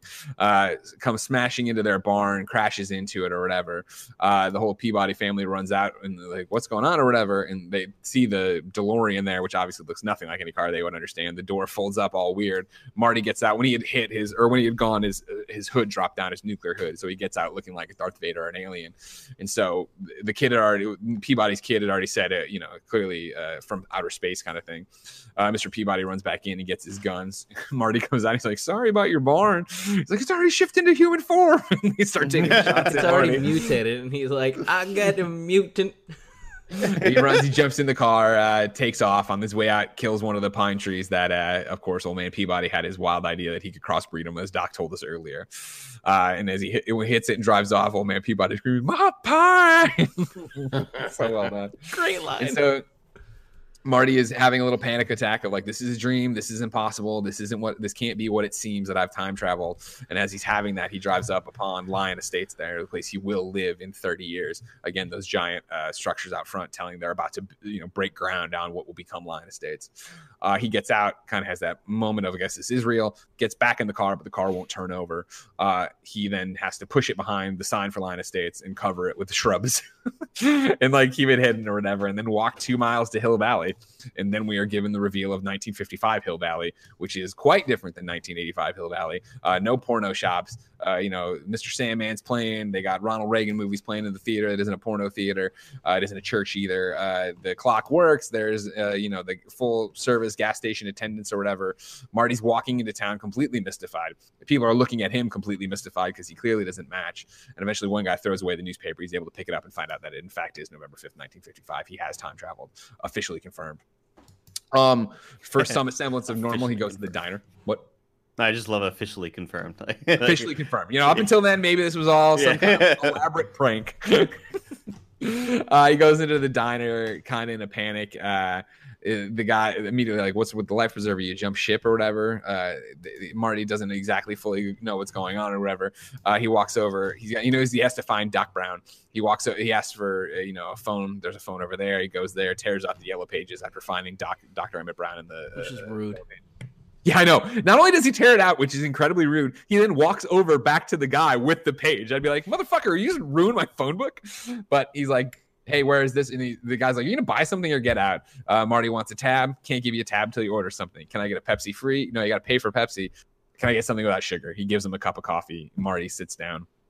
Um, and you know, he starts trying to figure piece this all together and have the coffee, pays with a few cents he has. And then as that happens, of course, uh, Biff Tannen walks in with his cronies, one of them being Billy Zane, of course. That's right. Titanic's Billy Zane. oh Listen shit! I didn't friend notice Billy that. Zane. Yeah. When yeah, he yeah. sits Wow. down, isn't that the moment we get where George McFly is? No, you get well, you get it here. okay. Or unless I'm wrong, right? I, I I thought it was he sits down and he grabs his hair just Yeah, like so, his it's- dad. yeah, but remember he d- he does, and then Biff walks in and goes McFly, and they both turn around. So good. Like And- what a and fucking Marty's like, great "Biff." moment. Yeah, and they act the uh, choreography here of yeah them both holding their head the same way and both turning around the same way is so Awesome. perfect. And then he's like Biff, and then uh, of course Biff walks past Marty to his dad George, and then Marty turns around and is like, "Holy shit, you're George McFly." Um, it's the you know the 30 year uh, early conversation between Biff and uh, George. You gonna do my homework? I, I, I you know I'll do it later. No, I need to do it in my handwriting. You wouldn't want to get in trouble, would you? Would you? Um, uh, Biff, of course, this is settled, and Biff leaves. He, uh, you know, what are you looking at, butt heading in or whatever? this is Um, one of the only scenes where uh, it's Eric Schultz in this movie. Stoltz. Oh really? Schultz. Yeah, there's like one shot where it's like of him turning. It, it's Oh, either this shit. or later when they're in the. But it's in this set piece. You know this what? I know. I noticed there was a, a drop off in like sexiness in this scene. Those hands Michael just didn't look the same. The hog Yeah. just was gone. Huh? there. The Yeah. hog was gone. Uh, they leave. Marty is. This is where Marty Kevin does this the slow looking like uh, we were talking about from earlier of Stoltz while George is eating his cereal. If George sees it out of the corner of his eyes, like, "What? You're George McFly?" They yeah, and they start talking a little bit. And before Marty can really get into what's going on, uh, the one would be mayor comes up, uh, Goldie, and it's just like, "Why you let them boys push you around?" And they start jawing about that or whatever. And uh, Marty's like, "He's right. He's right. He's gonna be ma- or he's gonna be mayor." he's like, "Mayor," and they have a whole fun exchange there. But then you Uh, think about it, and you're like, turns out he's going to be the worst mayor ever because this town has is just utterly ruined. I don't know if that's Under- either under blame him, him, making either connections blame that don't exist. Goldie Wilson for that. No, He's that's the the, mayor, 80s. you know? Do you remember the He's 80s? the mayor. Let's put it this way: if all of, if all of San Francisco dies of, super super choppy? Yeah, Yeah, super on a sec. choppy. I gotta switch it. Uh, the mayor's like Uh, the president, Nick. You know when you think about it. Exactly, 100%. That's the big problem there. Um, uh, uh, after the conversation with Goldie or whatever, I'm gonna I'm gonna clean up these streets. You know, great. You can start by sweeping the floors. Uh, Marty turns back around to re-engage George, but George is gone. He's outside on a bike riding away. Uh, Marty runs out and screams, "Dad, George! Hey, you on the bike!" Uh, the next scene then is Marty still trying to track down George, can't figure it out, but finds the bike next to a tree, looks up in the tree, and it is, in fact, George McFly uh, on a giant log looking into a house with binoculars at a woman changing. Jesus. He just knows this woman changes every day at whatever time this is. Uh. Marty pieces it together. He's a pervert. Yeah, I Uh, love that. yeah. it, it's Yeah, like the exactly. line delivery there was so perfect. Yeah. I'm just like, like really, you can tell he was really bummed out about it. Yeah. oh, fuck. Uh, George shifts his weight wrong though, falls into the street. A car is coming. Marty runs out, pushes George out of the way, takes the hit from the car. The man jumps out of the car. Uh, George flees, leaving Marty there. Uh, the Such a man good yells line. into his house. He yells into the house. I hit another one. Yeah, As another this one of these damn before. teens jumped in front of my Yeah, car. I know, right? Yeah, exactly. Happens all the time. uh, Marty then starts coming to in a darkened bedroom where his mother is and is nursing him back to health, saying he had a horrible dream. All the stuff was going on. He had time travel. You're safe and sound here in 19. Calvin. You're 1955 shoots up. The lights turn on. It is uh, Lea Thompson being young, uh, beautiful, not an alcoholic. Uh, they, they Horny as all fuck. Horny the as all horniest, fuck. horniest person. I've ever seen in my life. I've met Nick. Like it's crazy Yeah. how horny she is. I, I, I do want to say though that they just keep on like fucking driving the point home that you're skinny. like Yeah, yeah, yeah, they really want you to know that like when if when your life gets out of control, you get fat. But It's not wrong. I can attest to it. I can attest to it. it's so weird. All right, uh, real Uh, quick, just uh, everyone's camera is now shitty. Yeah, it looks really bad. Yeah, You want to do a disconnect and come back? maybe. Okay. Yeah, Should we? Uh, so we're all hanging up, closing Discord, and then starting it again. Is that going to fuck up the record? Probably. no, no, no. I'm not. I'm, I'm gonna look. OBS? I'll, wait, hold on, hold on. Give me before We had to do this for PS I Love. You the other day. It seemed like it was fun.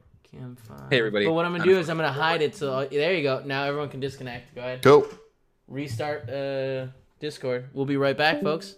You guys can hear me still though. Sorry about this. We're all trying to figure out how to deal with all this nonsense. You know. Let's see. Discord. Open. Hopefully they have already jumped back on the call. Uh-uh. All right, Oh, they're back. train. They're back. Still, it's still bad. For a second, when it was just us Oh, three, yeah, it was good. Still bad. And then we added people and it got crazy. Yeah, let's just keep going. All right, exactly. So, sorry, ladies and gentlemen, working from home, pandemic, you understand. Um, she keeps calling him Calvin. Yes, he's finally like, why are you calling me Calvin? It's written all over your underwear. I've never seen purple underwear before. In Um, French, it's Pierre Cardin, which is a different underwear oh, brand. that's a totally different brand. Very comfortable underwear too. Um, Marty's trying to take this all together. You're s- in your ha, you're, ha, you're so skinny. Uh, anyways, uh, this is all happening. Eventually, uh, Lorraine's mother calls up from upstairs, Marty's grandmother, and it's a great line here that I, I've, I, it took me multiple viewings as an adult even to catch though. She goes, "It's my mother. Put your pants on," as if Lorraine took his pants off.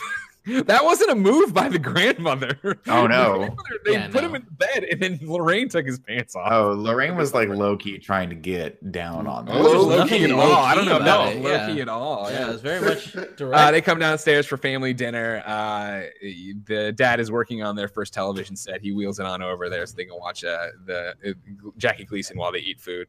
Um, we get a quick introduction to the kids. One of them being Wayne The from older brother, the guy from the Superman movie. Yeah, I fucking hate you.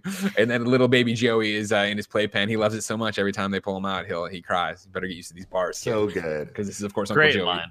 Amazing, right? So they sit down and they start giving uh, Marty a few questions about what exactly is going on. You're a sailor, I guess, from the life preserver. Uh, they the honeymooners is on. Marty knows this episode. It's where he's an astronaut. How could you know it is brand new? I saw it as a rerun. The, the two TV. like, what's a rerun? Or he's like, yeah. So much great stuff here. So much great stuff here. He's right? like, it's a, it's when they reshow TV shows. He's like, what's a TV show? He's like, well, this is what you're watching. T- What What's am a I TV? All right, watching? kid. You know what? I can't fucking help you. Get Uh, and so yeah, I should call Use your, your folks. eyeballs. What are eyeballs? Like, okay, come on. Call your folks. They're out of just town. cram mashed potatoes into your fucking mouth. Yeah, but eventually though it's like oh, okay well lorraine's like you know maybe you know since marty's parents are out of town he should stay here at which point she squeezes his leg he jumps up he's like all right i gotta go good seeing everybody you know blah, blah, blah. uh we see you and then he runs out or whatever and uh this is then the line from the parents where she's like such a strange young man and he's like starts with the parents they're the problem or whatever But, you know lorraine if you ever a kid like that i'll, kill, I'll disown you yeah. um, oh, there's also the great line here. I'm sorry, where Marty is like, "Hey, does anybody know?" I forget what the street he says. He says Dock Street, and the dad's like, "Yeah, it's two blocks down past Maple or whatever." He's like, "Oh, that's John F. Kennedy Drive." Who's John F. Kennedy? John F. Kennedy. Uh, Well, the we hits keep get coming, man. I, Totally. I don't Conversation, get the hits just keep coming. why why didn't it's in the same place like it's the same garage he used to go hang out with why didn't he just try going you know to that place well, I mean, Marty does the smart thing. You think of he's going to look at an address. Maybe Doc has moved. He doesn't apparently know Doc's entire lineage and property ownership. I still I So- feel like the first thing I would have done is go is go straight to the, the that like his home and be like huh to see if he was here back then That's fair. Um, but he's not you. You know what I mean? I mean, you would have just fixed the time machine. You wouldn't even. You would have figured it out. You would have been like, oh, if I rub these stone together, I can get a gigawatt and get out of here. You know what I mean? Uh, so anyways, he shows up at Doc's house, like we said. Uh, it's a there's the little garage and then this giant palatial estate over there. To which he goes and knocks on the door. Uh, Doc Brown opens it up. He's got the crazy headgear on or whatever. He's like, "Tell me nothing. Don't tell me anything about yourself." Brings him in, puts it on Marty's head, starts asking him questions, trying to guess like he's reading his mind or whatever. And Marty finally is like, "No, I came here in a time machine that you built." Yanks it off his head or whatever, and I need your help getting back to the future or getting back. And Doc's like, uh, you know what this means? This thing doesn't work, and tucks it and he's all offended by it or whatever. Uh, he also doesn't believe Marty's stories at all about this, and Marty starts, you know, look at my driver's license. I'm not even born yet. I'll do this thing. And like, look at this uh, photo of my family. It's like a cheap, it's a cheap forgery because the head's already starting to disappear or whatever. Um, more conversations here about the future stuff and all this stuff. Doc's getting increasingly more angry that this is even happening and doesn't believe what's going on here. Uh, then there's the hilarious line of who's the president in your future, and he says Ronald Reagan. Ronald Reagan, Yeah. the actor. Who's the vice president? Jerry Lewis? Which uh, the documentary talks about, like when Reagan had this screened at the White House, he laughed so hard he had them rewind that or like re-reel it, re-reel it, so he could watch that again. Um, yeah, there's another reference to that too, where when in one of his speeches later when he was president, he quoted, "Where we're going, we don't need cars." He was talking about, I think, the space program, yeah, or we don't need roads. Excuse Yeah, me, yeah, yeah, cars. Yeah. uh doc gives doc doesn't want to hear any more of this. He runs out of his own home with all his paperwork and all this shit to his garage his workspace or whatever. Marty gives chase. Uh doc shuts the door behind him and locks and then marty finally gets to the point of listen i even know how you have that bump on your head. You were hanging the clock today. You hit your head. And you had the vision for the flux capacitor. Doc opens the door very mystified how would anybody know this thing that just happened today that i've told no one about But even then just jump- such like a good character reaction, just like his facial reaction. God, is yeah, great. totally. Like There's so much acting so done from both of them. cartoony and so Yeah. well done. Yeah. Uh, then we go back to the car, the car itself. Marty unpacks it, explaining what's going on. That he can't get, you know, he can't. The starter's dead or something. Pulls it out and turns on the flux capacitor. And then Doc turns around and he holds up the thing. I, I drew this, and Marty has it, and it's going or whatever. And it's all proof in the pudding that this is what it is or whatever. So we haul the car back to the garage. We go back into Doc's house. We hook up the video camera, and we're talking through the problems here of what's going on. And Doc's like, "Oh, portable television studio in the palm of your hand, so cool." I don't think No, I, no wonder Kevin, do your you president think has if to be an actor. Yeah. Exactly. Yeah, he's on camera all the time, which is true. Um, Now, Kevin, you're smarter than me. Do you think you go back to 1955 and you have that JVC camera? Can you get that connected to a TV in 1955? Because it's not going to be the usual like red, uh, white, and yellow ports. Yeah, right? but I I, doubt I. I don't I don't know that they. How old is RCA? Like a Coax? Do they have Because coax? it, it could be coaxial. It must have been and coax. I feel like Yeah. that's that's the setup that they would have had. It was it in color though. No, it's black and white. No, it was black and white. I mean, the yeah, I think it was The footage would have been, but the yeah, they were looking at it in black and white. you figured they made something right then and there. Sure, I Doc had another yeah, contraption. I, I'm sure that the, the Doc could figure it out. Because here's the thing, Nick. digress. How did they get the goddamn Aston Martin in in fucking dude? You know what I mean? It's crazy. You know what? You're either going to explain it or don't introduce the element. Exactly, Andy. They explain in exactly. the next movie. Anyways, so that's happened. He sees, oh, look at me. I'm an old man. He's excited that he, he made it to be an old man or whatever. And they're fast forwarding, doing stuff. And they, they go through this whole thing. And finally, we get to the 1.21 gigawatts thing. 1.21 gigawatts. What did I say? 1.21 gigawatts. He runs out of the house again, back to the garage. Marty giving, or what, did he leave? Yeah, went back to the garage, right? Well, he runs away again. Yeah, and Marty gives chase and gets him. And he's sitting there talking to this Thomas Edison portrait that, again, all these portraits that are in his house will be hanging in his garage or were hanging in his garage in the opening in 1985.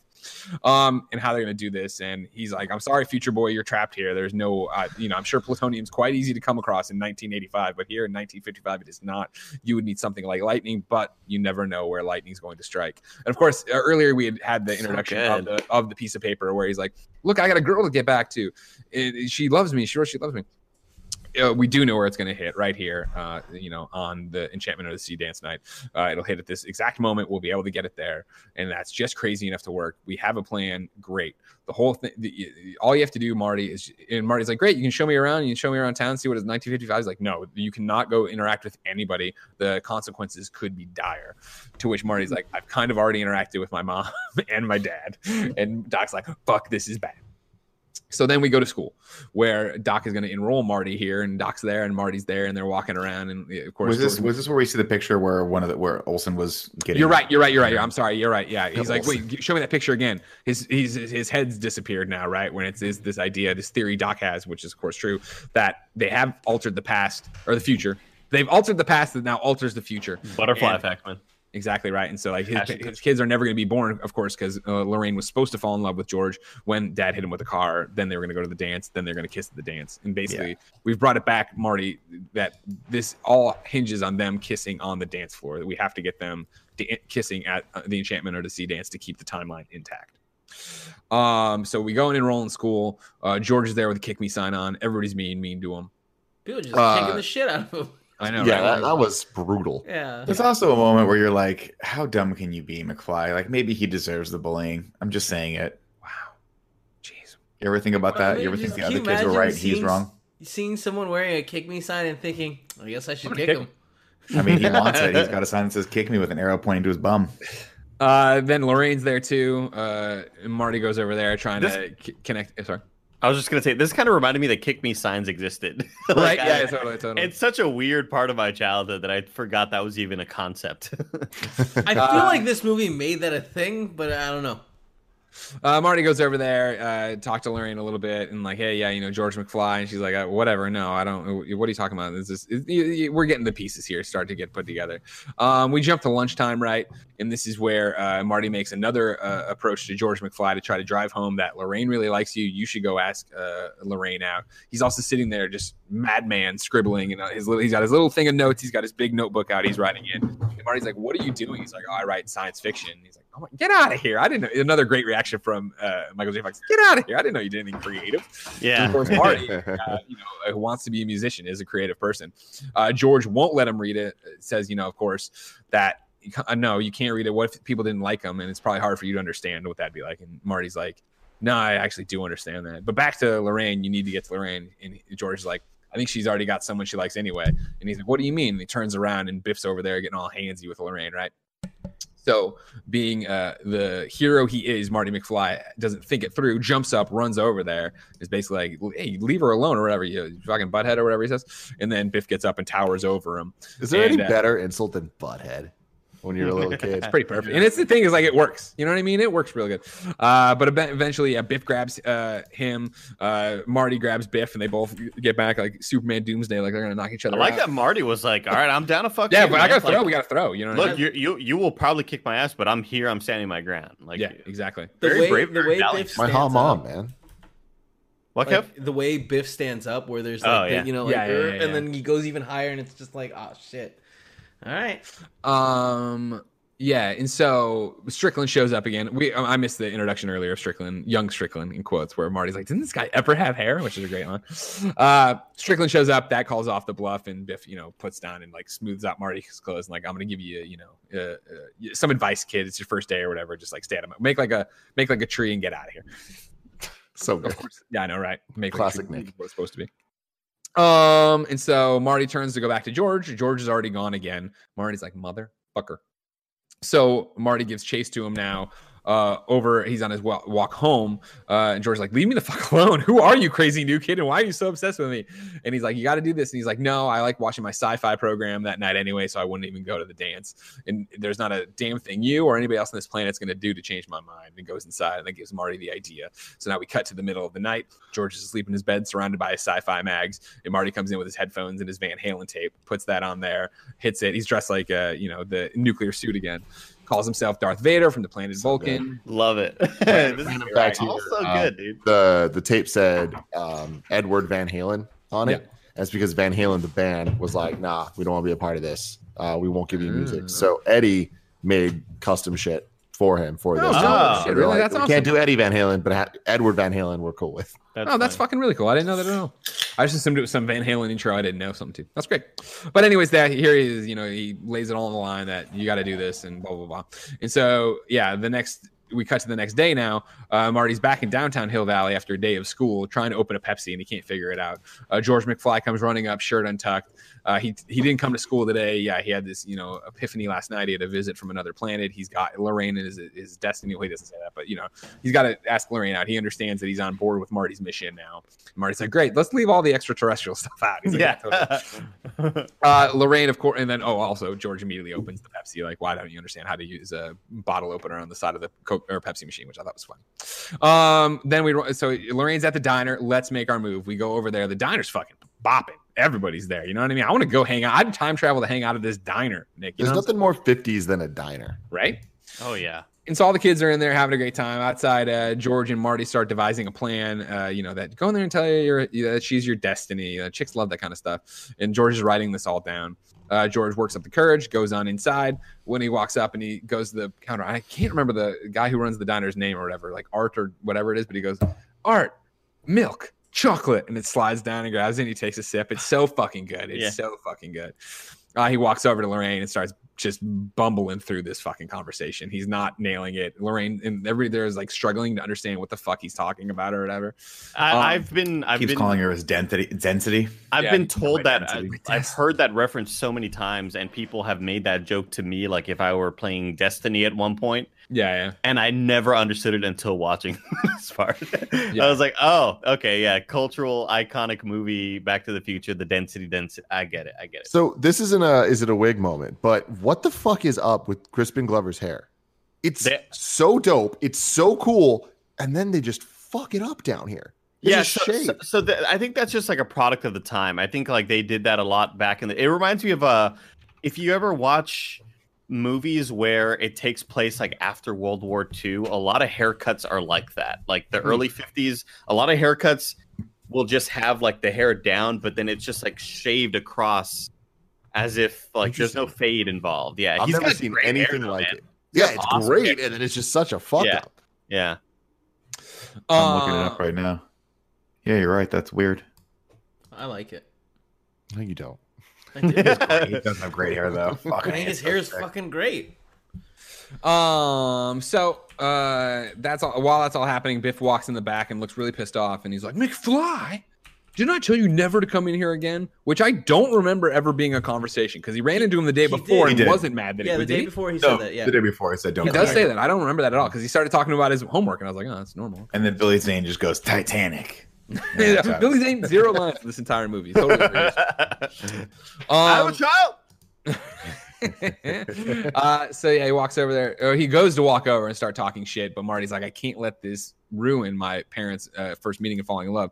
So he trips Biff. Biff goes down. Biff comes up, uh, and the standoff like, I fucking warned you, kid. He's like, Yeah, hey, look over there. And then he, he punches Biff here, right? Or does Yeah, he just run? He just runs. him. Yeah, he look over there and he runs out. He Punches punches the him, and then, and then he, the yeah, he pushes one guy down, and they fall like dominoes. You notice Yeah. as always, I cannot keep up with anything that involves action at all. I've told you every fucking moment of this movie. I'm like, he punches him here. I don't fucking Yeah. remember. But he hits him, and B- Biff obviously doesn't react really. Uh, pushes the other guys down, runs outside. The fucking beat kicks up, man. Here we go. We're about to have a thing. See some kid. He's got no mode of escape. See some kids on some shitty ass skateboards that aren't skateboards. Runs over there. Hey kid, let me borrow this. Yanks off the fucking thing. Turns it into a skateboard.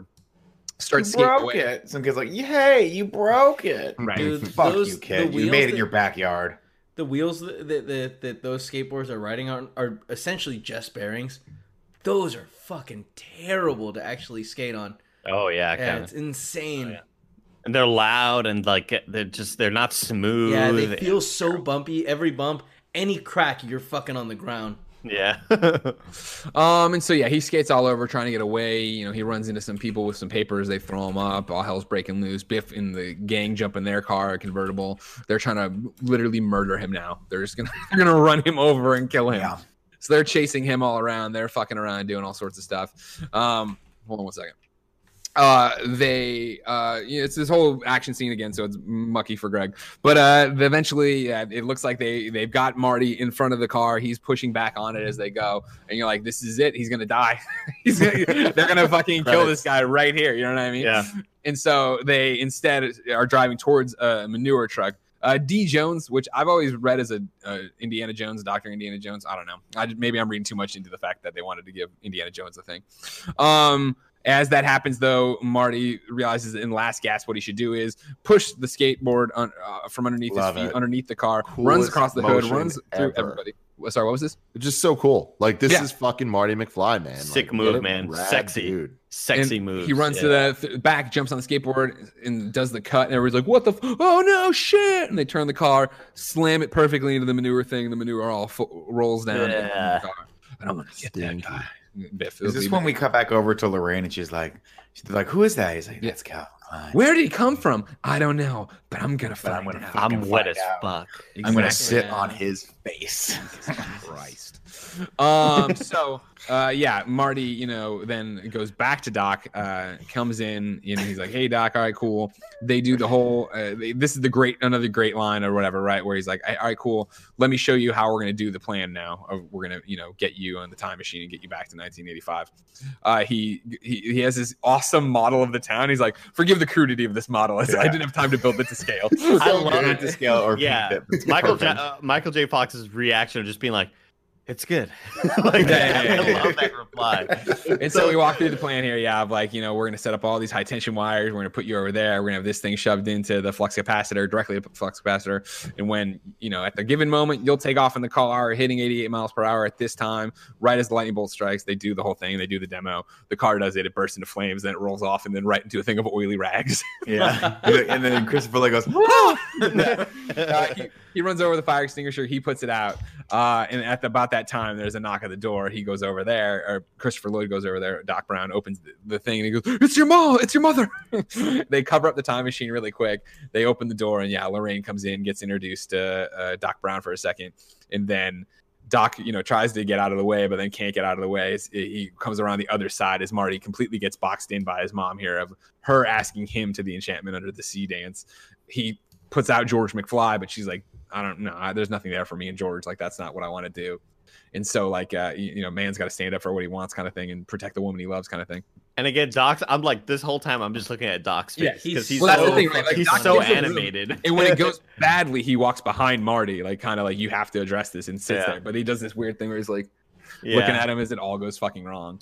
And so there we have it. We have a date for the Enchantment Under the Sea dance. But how can we play this to our favor, ladies and gentlemen? So we're back at George McFly's house now, and uh, they're uh, they're doing the laundry, and Marty's walking them through what the new plan will be. And the plan is going to be this: that Lorraine wants a, a man who will stand up for her against bullies. So Marty will go there, and he will be the bully. He will push this too far. He will get sexually aggressive with his mother in the car.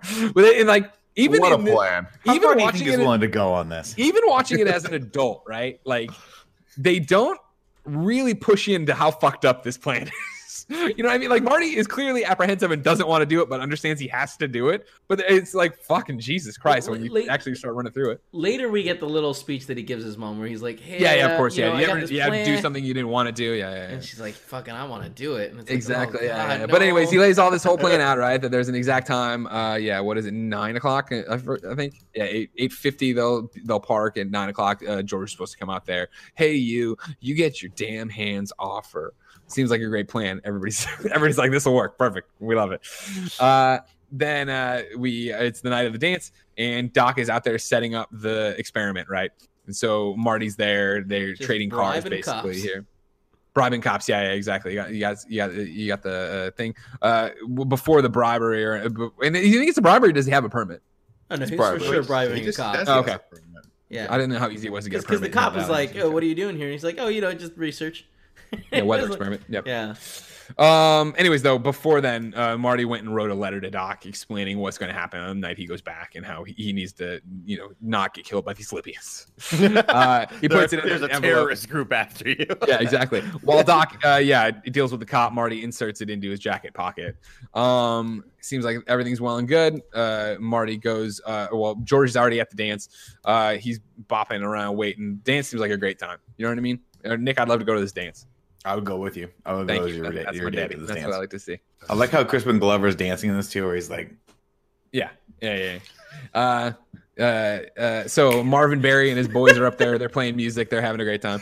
Uh, Marty rolls in with Elaine, or no, Lorraine, sorry, uh, in the car. They park, and yeah, this is where it is that we get the whole like, all right, I got to do park. this. What am I going to do? Moment here, kind of thing. Uh, of course, though, Lorraine is totally not what Marty thought he was, even though you would think you would kind of get that by how badly she wants to fuck him. Uh, but it is this whole thing of she's drinking, she's smoking. God, Marty, you sound like my mother. Uh, there's all these great stuff, and then yeah, there's the conversation of Lorraine. Did you ever want to do something, but you didn't want, you didn't, you, you had to do, but you didn't want to do, but you needed to do, kind of thing. And she's like, yeah, in those situations, I don't think or whatever, and leans over and jumps him. Yeah, and kisses him, and Marty does, "Uh, uh," doesn't close his eyes at all, of course. And then she pulls back, and she's like, "This is like kissing my brother." Like she's she's like, like, this is wrong. This feels wrong. cosmically is I'm wrong glad you know. right? Yeah, exactly.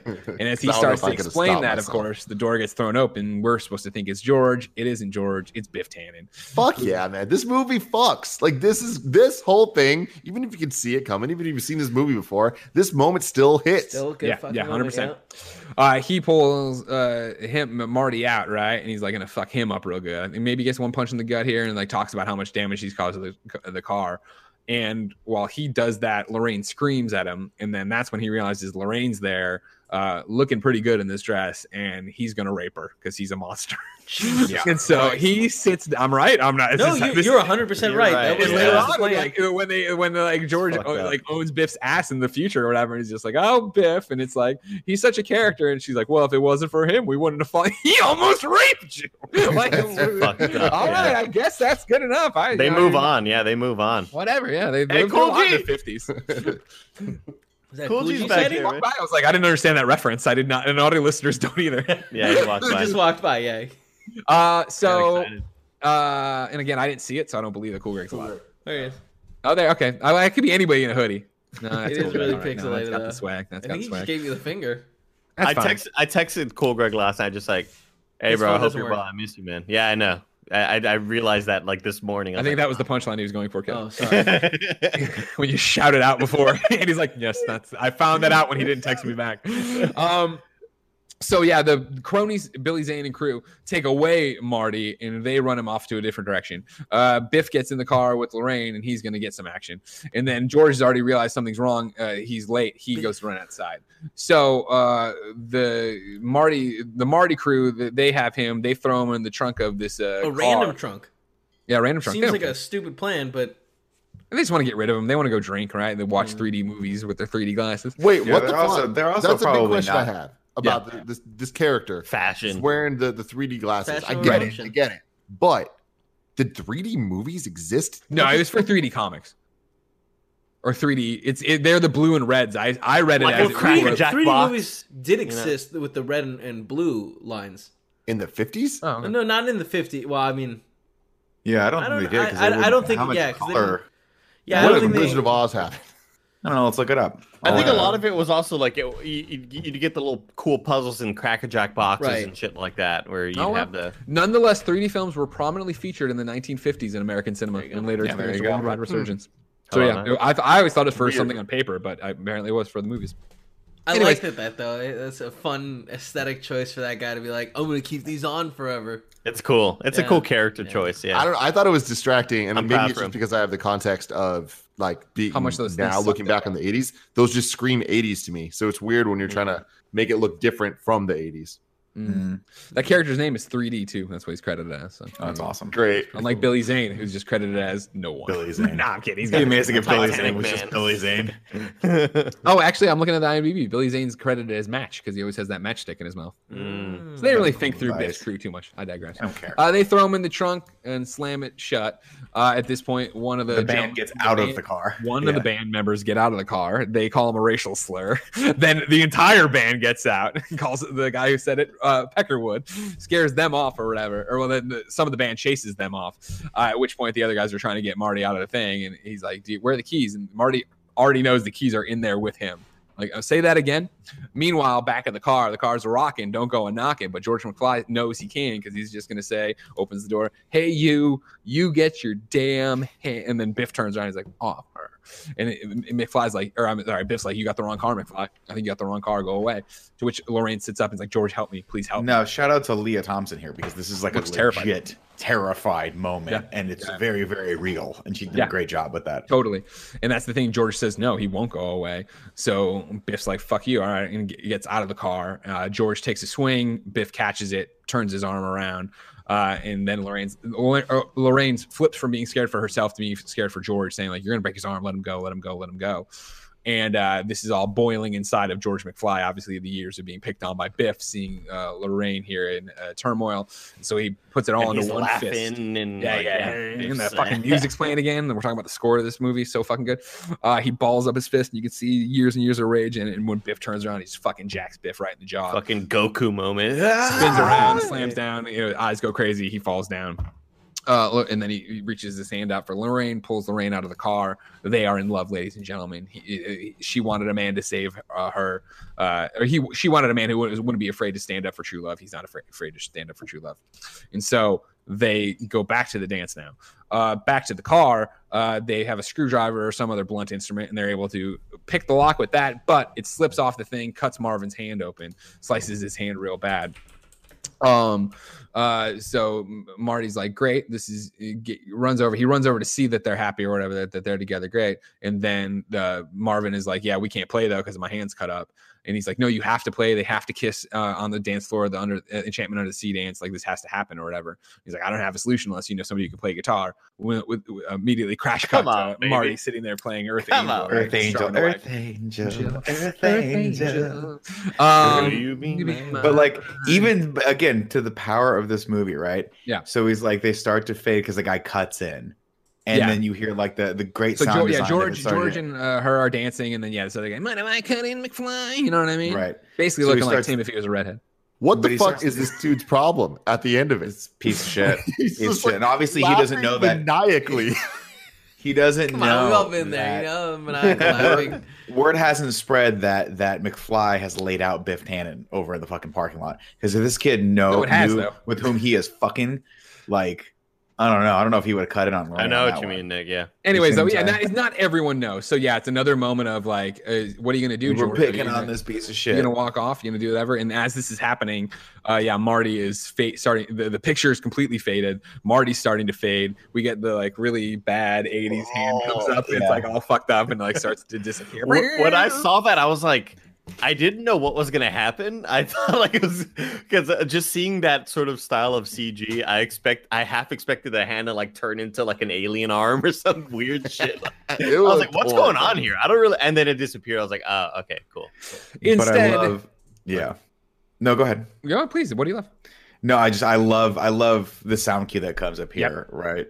Because he, bi- in fact, uh, McFly does George McFly does come back. He fucking pushes, Pushes on to the the, kid down, and as he does that, Well, he grabs takes Lorraine, does the loving on both hands of her face or side of her. Face. And you hear and he he kisses her, and then you you literally it cuts and he pops up with that nice note, and it's this. Yeah, yeah. It's just a simple note in the song that you've been hearing, but it's so well done that it is So like well a done. hype, fucking super hype moment because you realize that Marty has in fact won. He's they're back together. They love each other. He's got his energy back, and it's so good. But it's weird that like he was still fading because at that point, like he did nothing to change Right, that no, yeah, so he No, should very much it was going to play yeah. out. it should have played out the way it was going to play out. But Yeah. whatever. It's still a great scene. It great was one more obstacle, you know. Mhm. yeah, I guess. Just for us though. Like the future timeline knew. It doesn't matter. Um, and so that's it. Earth Angel's done. Marty puts down the guitar. He's got to get back to the future. To which Marvin's like, Man, you know you're really good. Do you want to play one more? And Marty's like, ah, I really can't. He's like, Come on. and the one more." crowd's like, "Come on!" and they look at the clock and he's like, you know what, I can get one. And so he's like, he, he gets steps up the mic and he's like, you know, this is an oldie where I come from. And he turns and gives very vague instructions to the band, but I'm not a musician, so it's enough This for is them. to this legitimately one of those things where I'm like, uh, this is how I know I was never a real musician. Because if someone turned around to me and said, "All right, guys, uh, Key Key G blues, blues, Yeah. Key of B blues, uh, don't don't drag the Watch thing me for the like this." changes and try to keep up. I'd have been like this. Okay, is he serious? I don't Yeah. know. Like I can play And then he starts B. this thing you've never. I can look, Marty. I can play a B. I don't know what note you want me to go to What? next. Though. We'll go to next. and Marty and crew fucking destroy uh, Chuck Berry's Johnny B. Goode.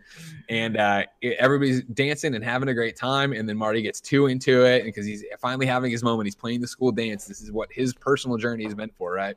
And then he No, starts like, before before that, Marvin calls his cousin. Oh, Chuck. right. Yeah, yeah. That And is he a goes, great Chuck. scene, Remember that sound you've been wanting? Here, listen to this. And it was like Dig Chuck Berry. It's a great Yeah, little yeah, note. exactly. Just telling, But just again- all, literally, it's just saying, "Hey, Chuck Berry ripped off, just ripped off Marty McFly." You know what I Yeah. mean? But he And it's did also- it in the original timeline, right? The Yeah, original the- timeline. so, Yeah, like, so it doesn't make any sense. Like, I already kind of thought this up. That's weird that he knows it. I don't understand who? it. You know Yeah. what I mean? Yeah, exactly. But uh, and I, let's keep all that in your head because yeah, that is a great thing. It's your cousin Marvin, Marvin Berry.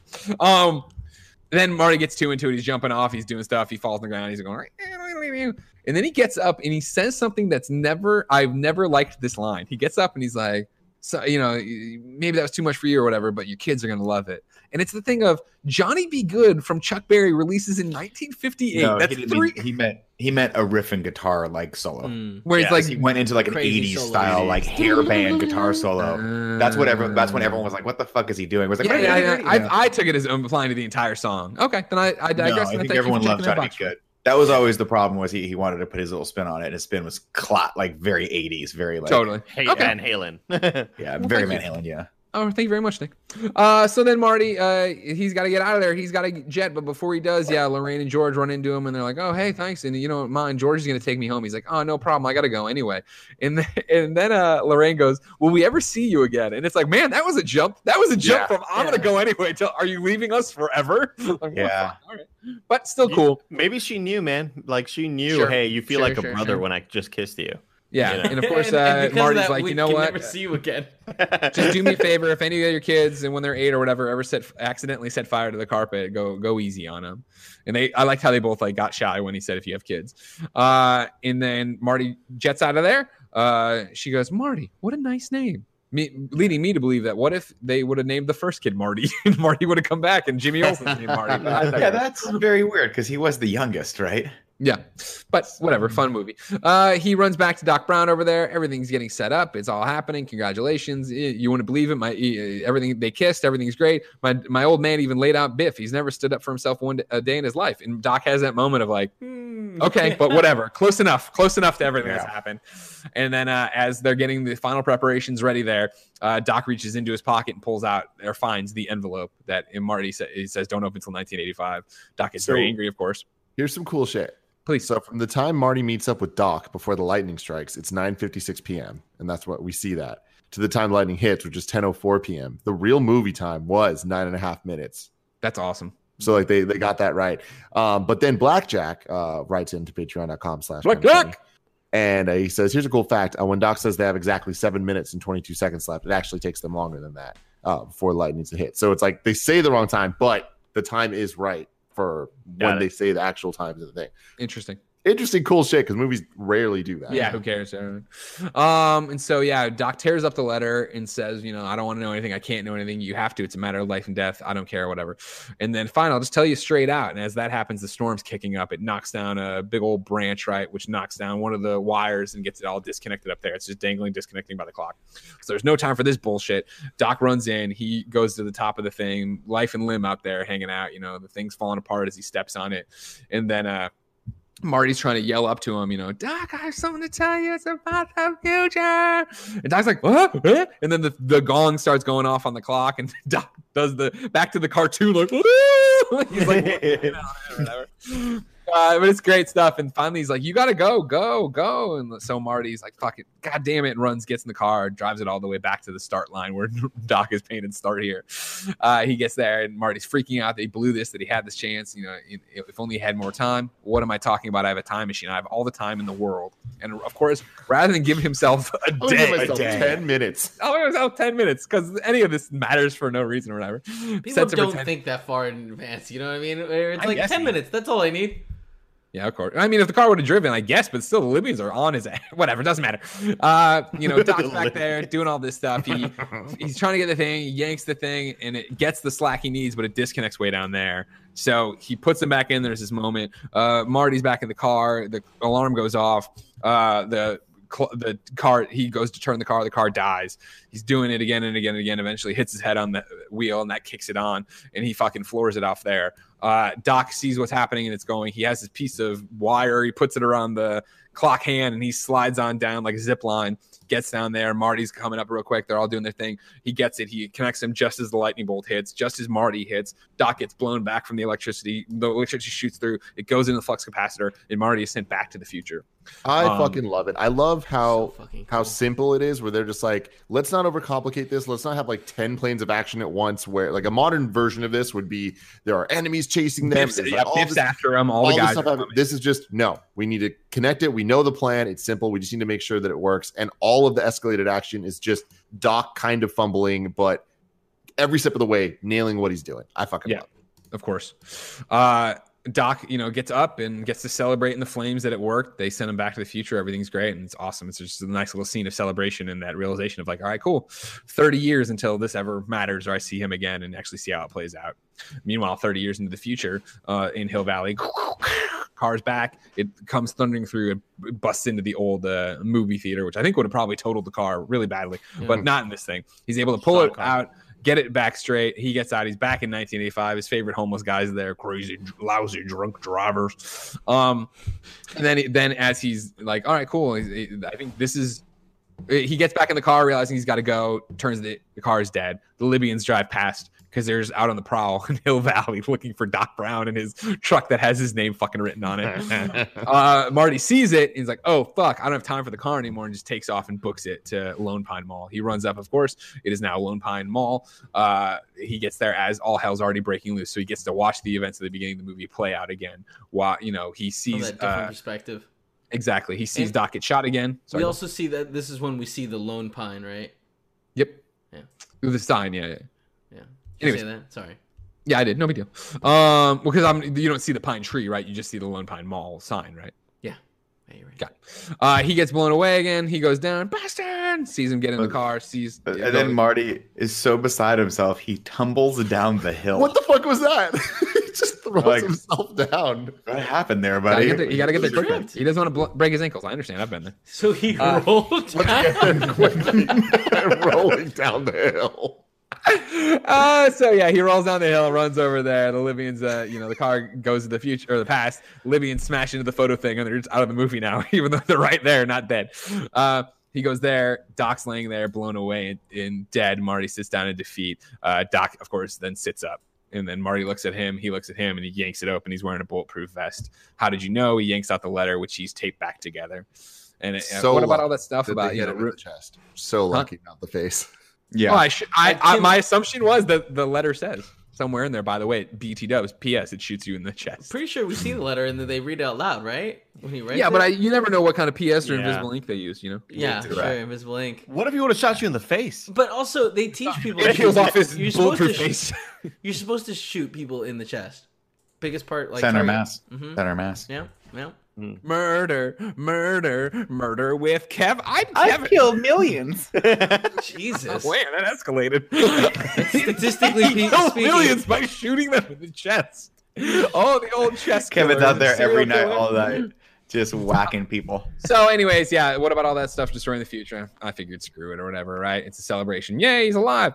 Like I Um, didn't, I, I, I guess I didn't give enough credit to older movies' way of thinking, but like the the whole pastime paradox affecting the like, I just didn't see that as the the cool twist at the end. So I was really, Sure. really surprised and you know really happy about that. So yeah, Doc Brown gives uh, Marty a lift back home. Uh, Marty gets out of the car and is like, "How far are you going?" He's, he's like, "I'm." Gonna, what did he say? He says thirty years in the future, right? He sets up Mhm. Back to the Future too, right? So he's going 30, Yeah, 30 years, 2015. 30 years in the future. See what's up. Uh, he's like, "All right, well, I've you know, look me up, here at this point. Yeah, give me I'm your, like- give me a ring, you know, when you get there." He's like, "And watch it on re-entry. It's a little bump, bumpy." All right, he drives into the road, turns around, then drives down the road, and you know, gone. We get the just the lightning effect of Marty going back to his normal life. Do you think he fixed the starter problem? Because I would have been like, fix the starter also. Yeah, you don't well, want to be go in the stranded future. You there know, in in the Yeah. future, you have to worry about it anymore. Um. So yeah, Marty goes in, uh, goes to bed. Uh, next morning it wakes up to Huey Lewis and the News on the fucking radio as an alarm. Uh, he gets up, leaves his room, and walks in the living room. And guess what? They they ain't lower middle class anymore. They are upper Mm. middle class. They are upper middle class now. Yeah. Yeah. They got all sorts of cool white furniture and glass shit, and like you can see it. And like, uh, yeah, Jimmy Olsen's there, and he's got a suit he's wearing to the office. Uh, the girl's there; she's no longer has trouble with boys, and she's eating a grapefruit. Uh, Marty comes the out fruit here. of the rich. I think the guy's uh, Jimmy Olsen. He's like, Jimmy Olsen, what the hell are you wearing? It's a suit. I always wear a suit to the office or whatever, right?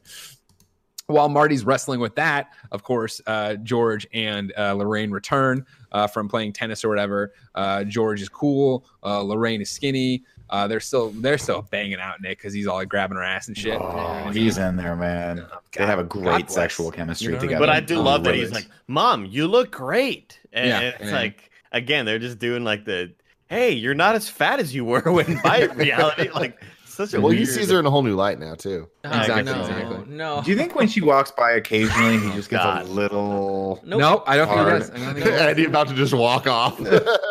when I hear, at you what think that?" At what point, if this was you and this was your life, would you reveal to your parents that you you were the Marty from back in the day? I mean, you would I think- right? I would wouldn't eventually you? over drinks or some Thanksgiving. Here's a funny story for you guys. I went back in time. Mom tried to fuck me.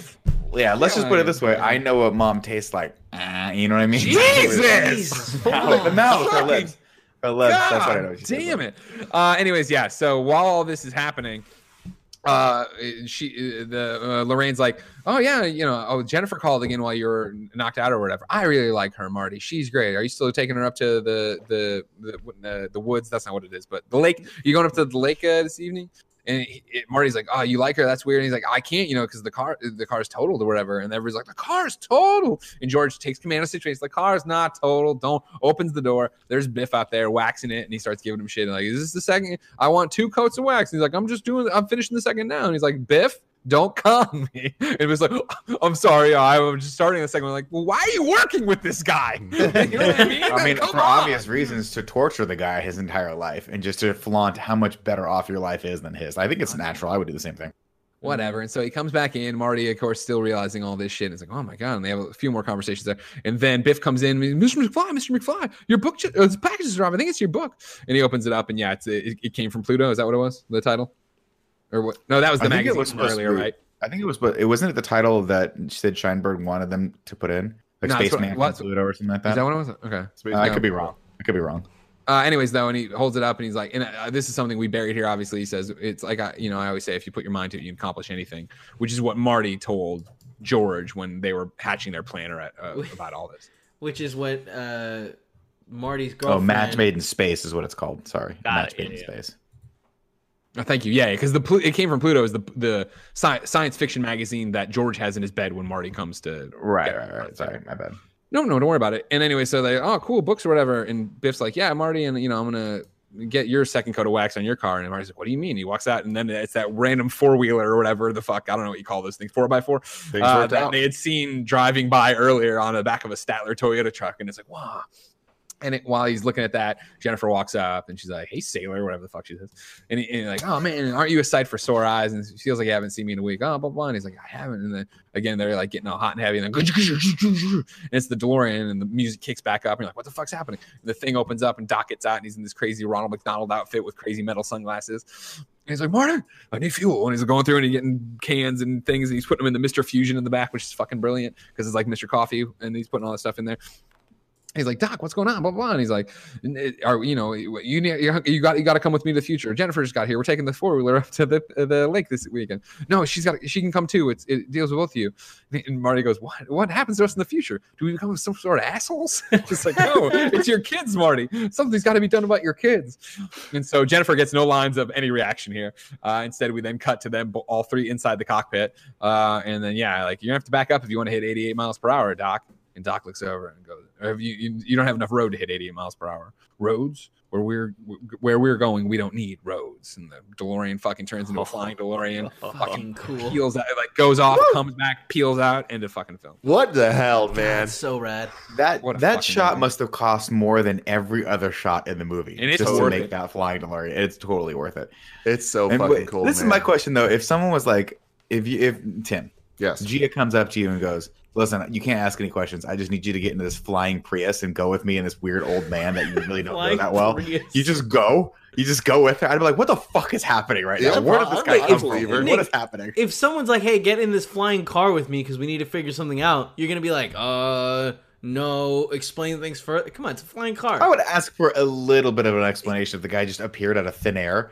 I- I wouldn't like, wanna miss got- the We got to go cue, into your future. What's that? I wouldn't want to miss the music cue. I, I'd get in. I'd know that there's a plan. I was That's like, fair. maybe That's after as we're cruising, I'm like, but before we like do anything crazy, let's talk a little bit more. You would think also that Doc Brown would have been like this Hey, I just came back from the future and your kids are assholes. And it's because of this one event. So when this event happens, just don't do it that way and you'll be fine. Also, I would think that Doc Brown, like, I, mean, there's room for character growth, but his whole thing is like, let's not fuck with time. Yeah, like, don't fuck with time. well, but now he's why like, does he get there? He's like, oh time." man, it's so bad right He's now. all that I need to go back to Well, where I the just left you. You can fuck with the future, right? Can you? Yeah, because that's fine. Why? Because that's that's. No, but you're not. But you're not fucking with the future. You're taking something out of the past and taking it into the future, which is oh, gonna here fuck we up the go. past anyway. No, no, This- no, no, no. But what I'm saying is like you can't fuck time up the past because that'll fuck up your your present, right? But they don't care because they they live in the present, so their future they can change however the fuck they want. I think That's that like point. the whole point of two is him showing Marty that like we'll- we'll talk Now about you it. say this, you say this, but into well, that's future spoiler. Andy, Yeah, how yeah. Seven syllables syllables are in the middle? middle. You need five for the first and last line. If you're not poetic, no need to fret it. Haikus don't need to rhyme. Haiku in review. Haiku in review. Tim, do you, so Tim, do you do you remember when when uh, Paul and I started dating, and one day she got furious at us, and she was like, "All you guys talk about is Star Wars and Back to the Future. It's always Darth Vader this and time traveling that." Yeah, that was, she got so mad at us. She's like, you just. I've known you guys for like two years now. Why do you keep talking about Back to the Future? We There's spent a lot of time movies. talking about Back to the Future. A lot of time. Let's see. Uh, so we got uh, Josh C. So he went to patreon.com slash kind of funny to write his review in haiku form, just like you can. Josh C says, I love the 80s. Lorraine is so damn pretty. Whoa, this is heavy. I love the way they talk in this I like. I like that that joke about are things Is there something the wrong in your Is future? there- Is yeah. there gravity something wrong with the gravitational pull?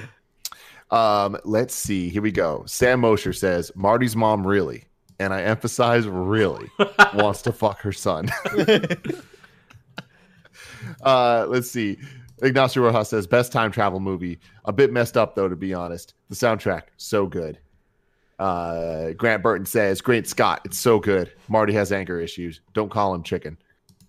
Uh, let's see what else we not got. even that's not even a reference this movie. Yeah, that doesn't make I any was gonna say sense. that's not this one. And he's super confused right now. If yeah, I don't get that reference. Uh, Blackjack says, Harness Lightning, great. Hit 88 MPH. Marty, change your fate. There you go. If you could change Thank you for those. would you? Those are the No reviews fate in will haiku make it. It's time for uh, Ragu Bagu. Ragu. Bagu. Bagu. What's up, everybody? Welcome to Rad Guys Talk Bad Guys, where we rank all the villains of the cinematic Back to the Future universe. I'm one of your hosts, Greg Miller, alongside the Hispanic heartthrob, Andy Cortez. How's it going, guys? Forbes 30 under 30, Tim Gettys. Mm-hmm. Nick Scarpino. Yeah, I made one finally. There you go. In the glue, Yeah, Kevin I'm Coello. Uh, guys, shit, uh, it's the first one. We're ranking Biff, of course. Where do we want to rank the Can we fucking can, I- can we also throw can we also throw uh, Billy Zane in there too? Just Biff and Billy. Sure. The sure. Biff and Biff Zane Billy? connection. Because I feel like all of these are going to be and Biff Billy. Tanner, right? Huh? Biff, Biff Tanner's the bad guy Oh, in yeah. all of these. Mhm. Oh, spoilers. We don't know about Griff, so you're fine. Or Mad Dog, so shut up. Oh, okay. All right, so volume eight, then there you go, number one. it is uh, Biff and Billy. Greg, how about how about we throw him in the X Men bad guy? No, I'm vetoing that right now. I mean, feel like they he would land a lot really of high. Days now of here's the thing about that. Days of Future Past and all that stuff. Sure, but remember the problem is that the X Men are in the Marvel, so that's Oh, 35 fuck. villains. you don't want that. okay. You don't want that. You know what I mean? So like, uh, obviously ranking the movies, we all vote this number one. Uh, Yeah. But but here's the thing: going into next uh, next week and this week even. So Friday we're gonna do Transformers one, and then next Tuesday we're doing Back to the Future two, where we'll rank these without spoiling and no future spoilers here or anything. I'm really interested in watching next week, seeing uh what we all think about it because I know at least some of us here prefer two over one going into this. Mhm, So mhm. I think Two? growing up, growing up two was always the fun one because it was Two's the fucking hoverboards. cool one, yeah. Yeah. but I That's the think if you go back and watch it, I think structurally and and the way this one's shot, and I think just the just the overall package and, and Back to the Future one is way the better. holographic shark, like I know that. I'm I'm so Exciting excited. times, to- man. It two is so much fun to watch just because they they play with so m- many different things, and I, I love the way it ends. But we'll t- talk about that later. So that is next Tuesday. But again, next this Friday, Transformers One. Uh, that's going to be good. That's going to be Nick doing the plot on this. And man, I'm really excited that we're doing one franchise that is phenomenal and one franchise that we're just going to have so much I fun found- with, baby. Let's go. I found it on eBay. I found it on eBay. Are you Anyway. with her? Until next week. uh, oh fuck, I don't know. Future. We'll Power figure it out next yeah. We'll see you in the future. Nice. Right? Bye. okay, I'll. We got to go back in time.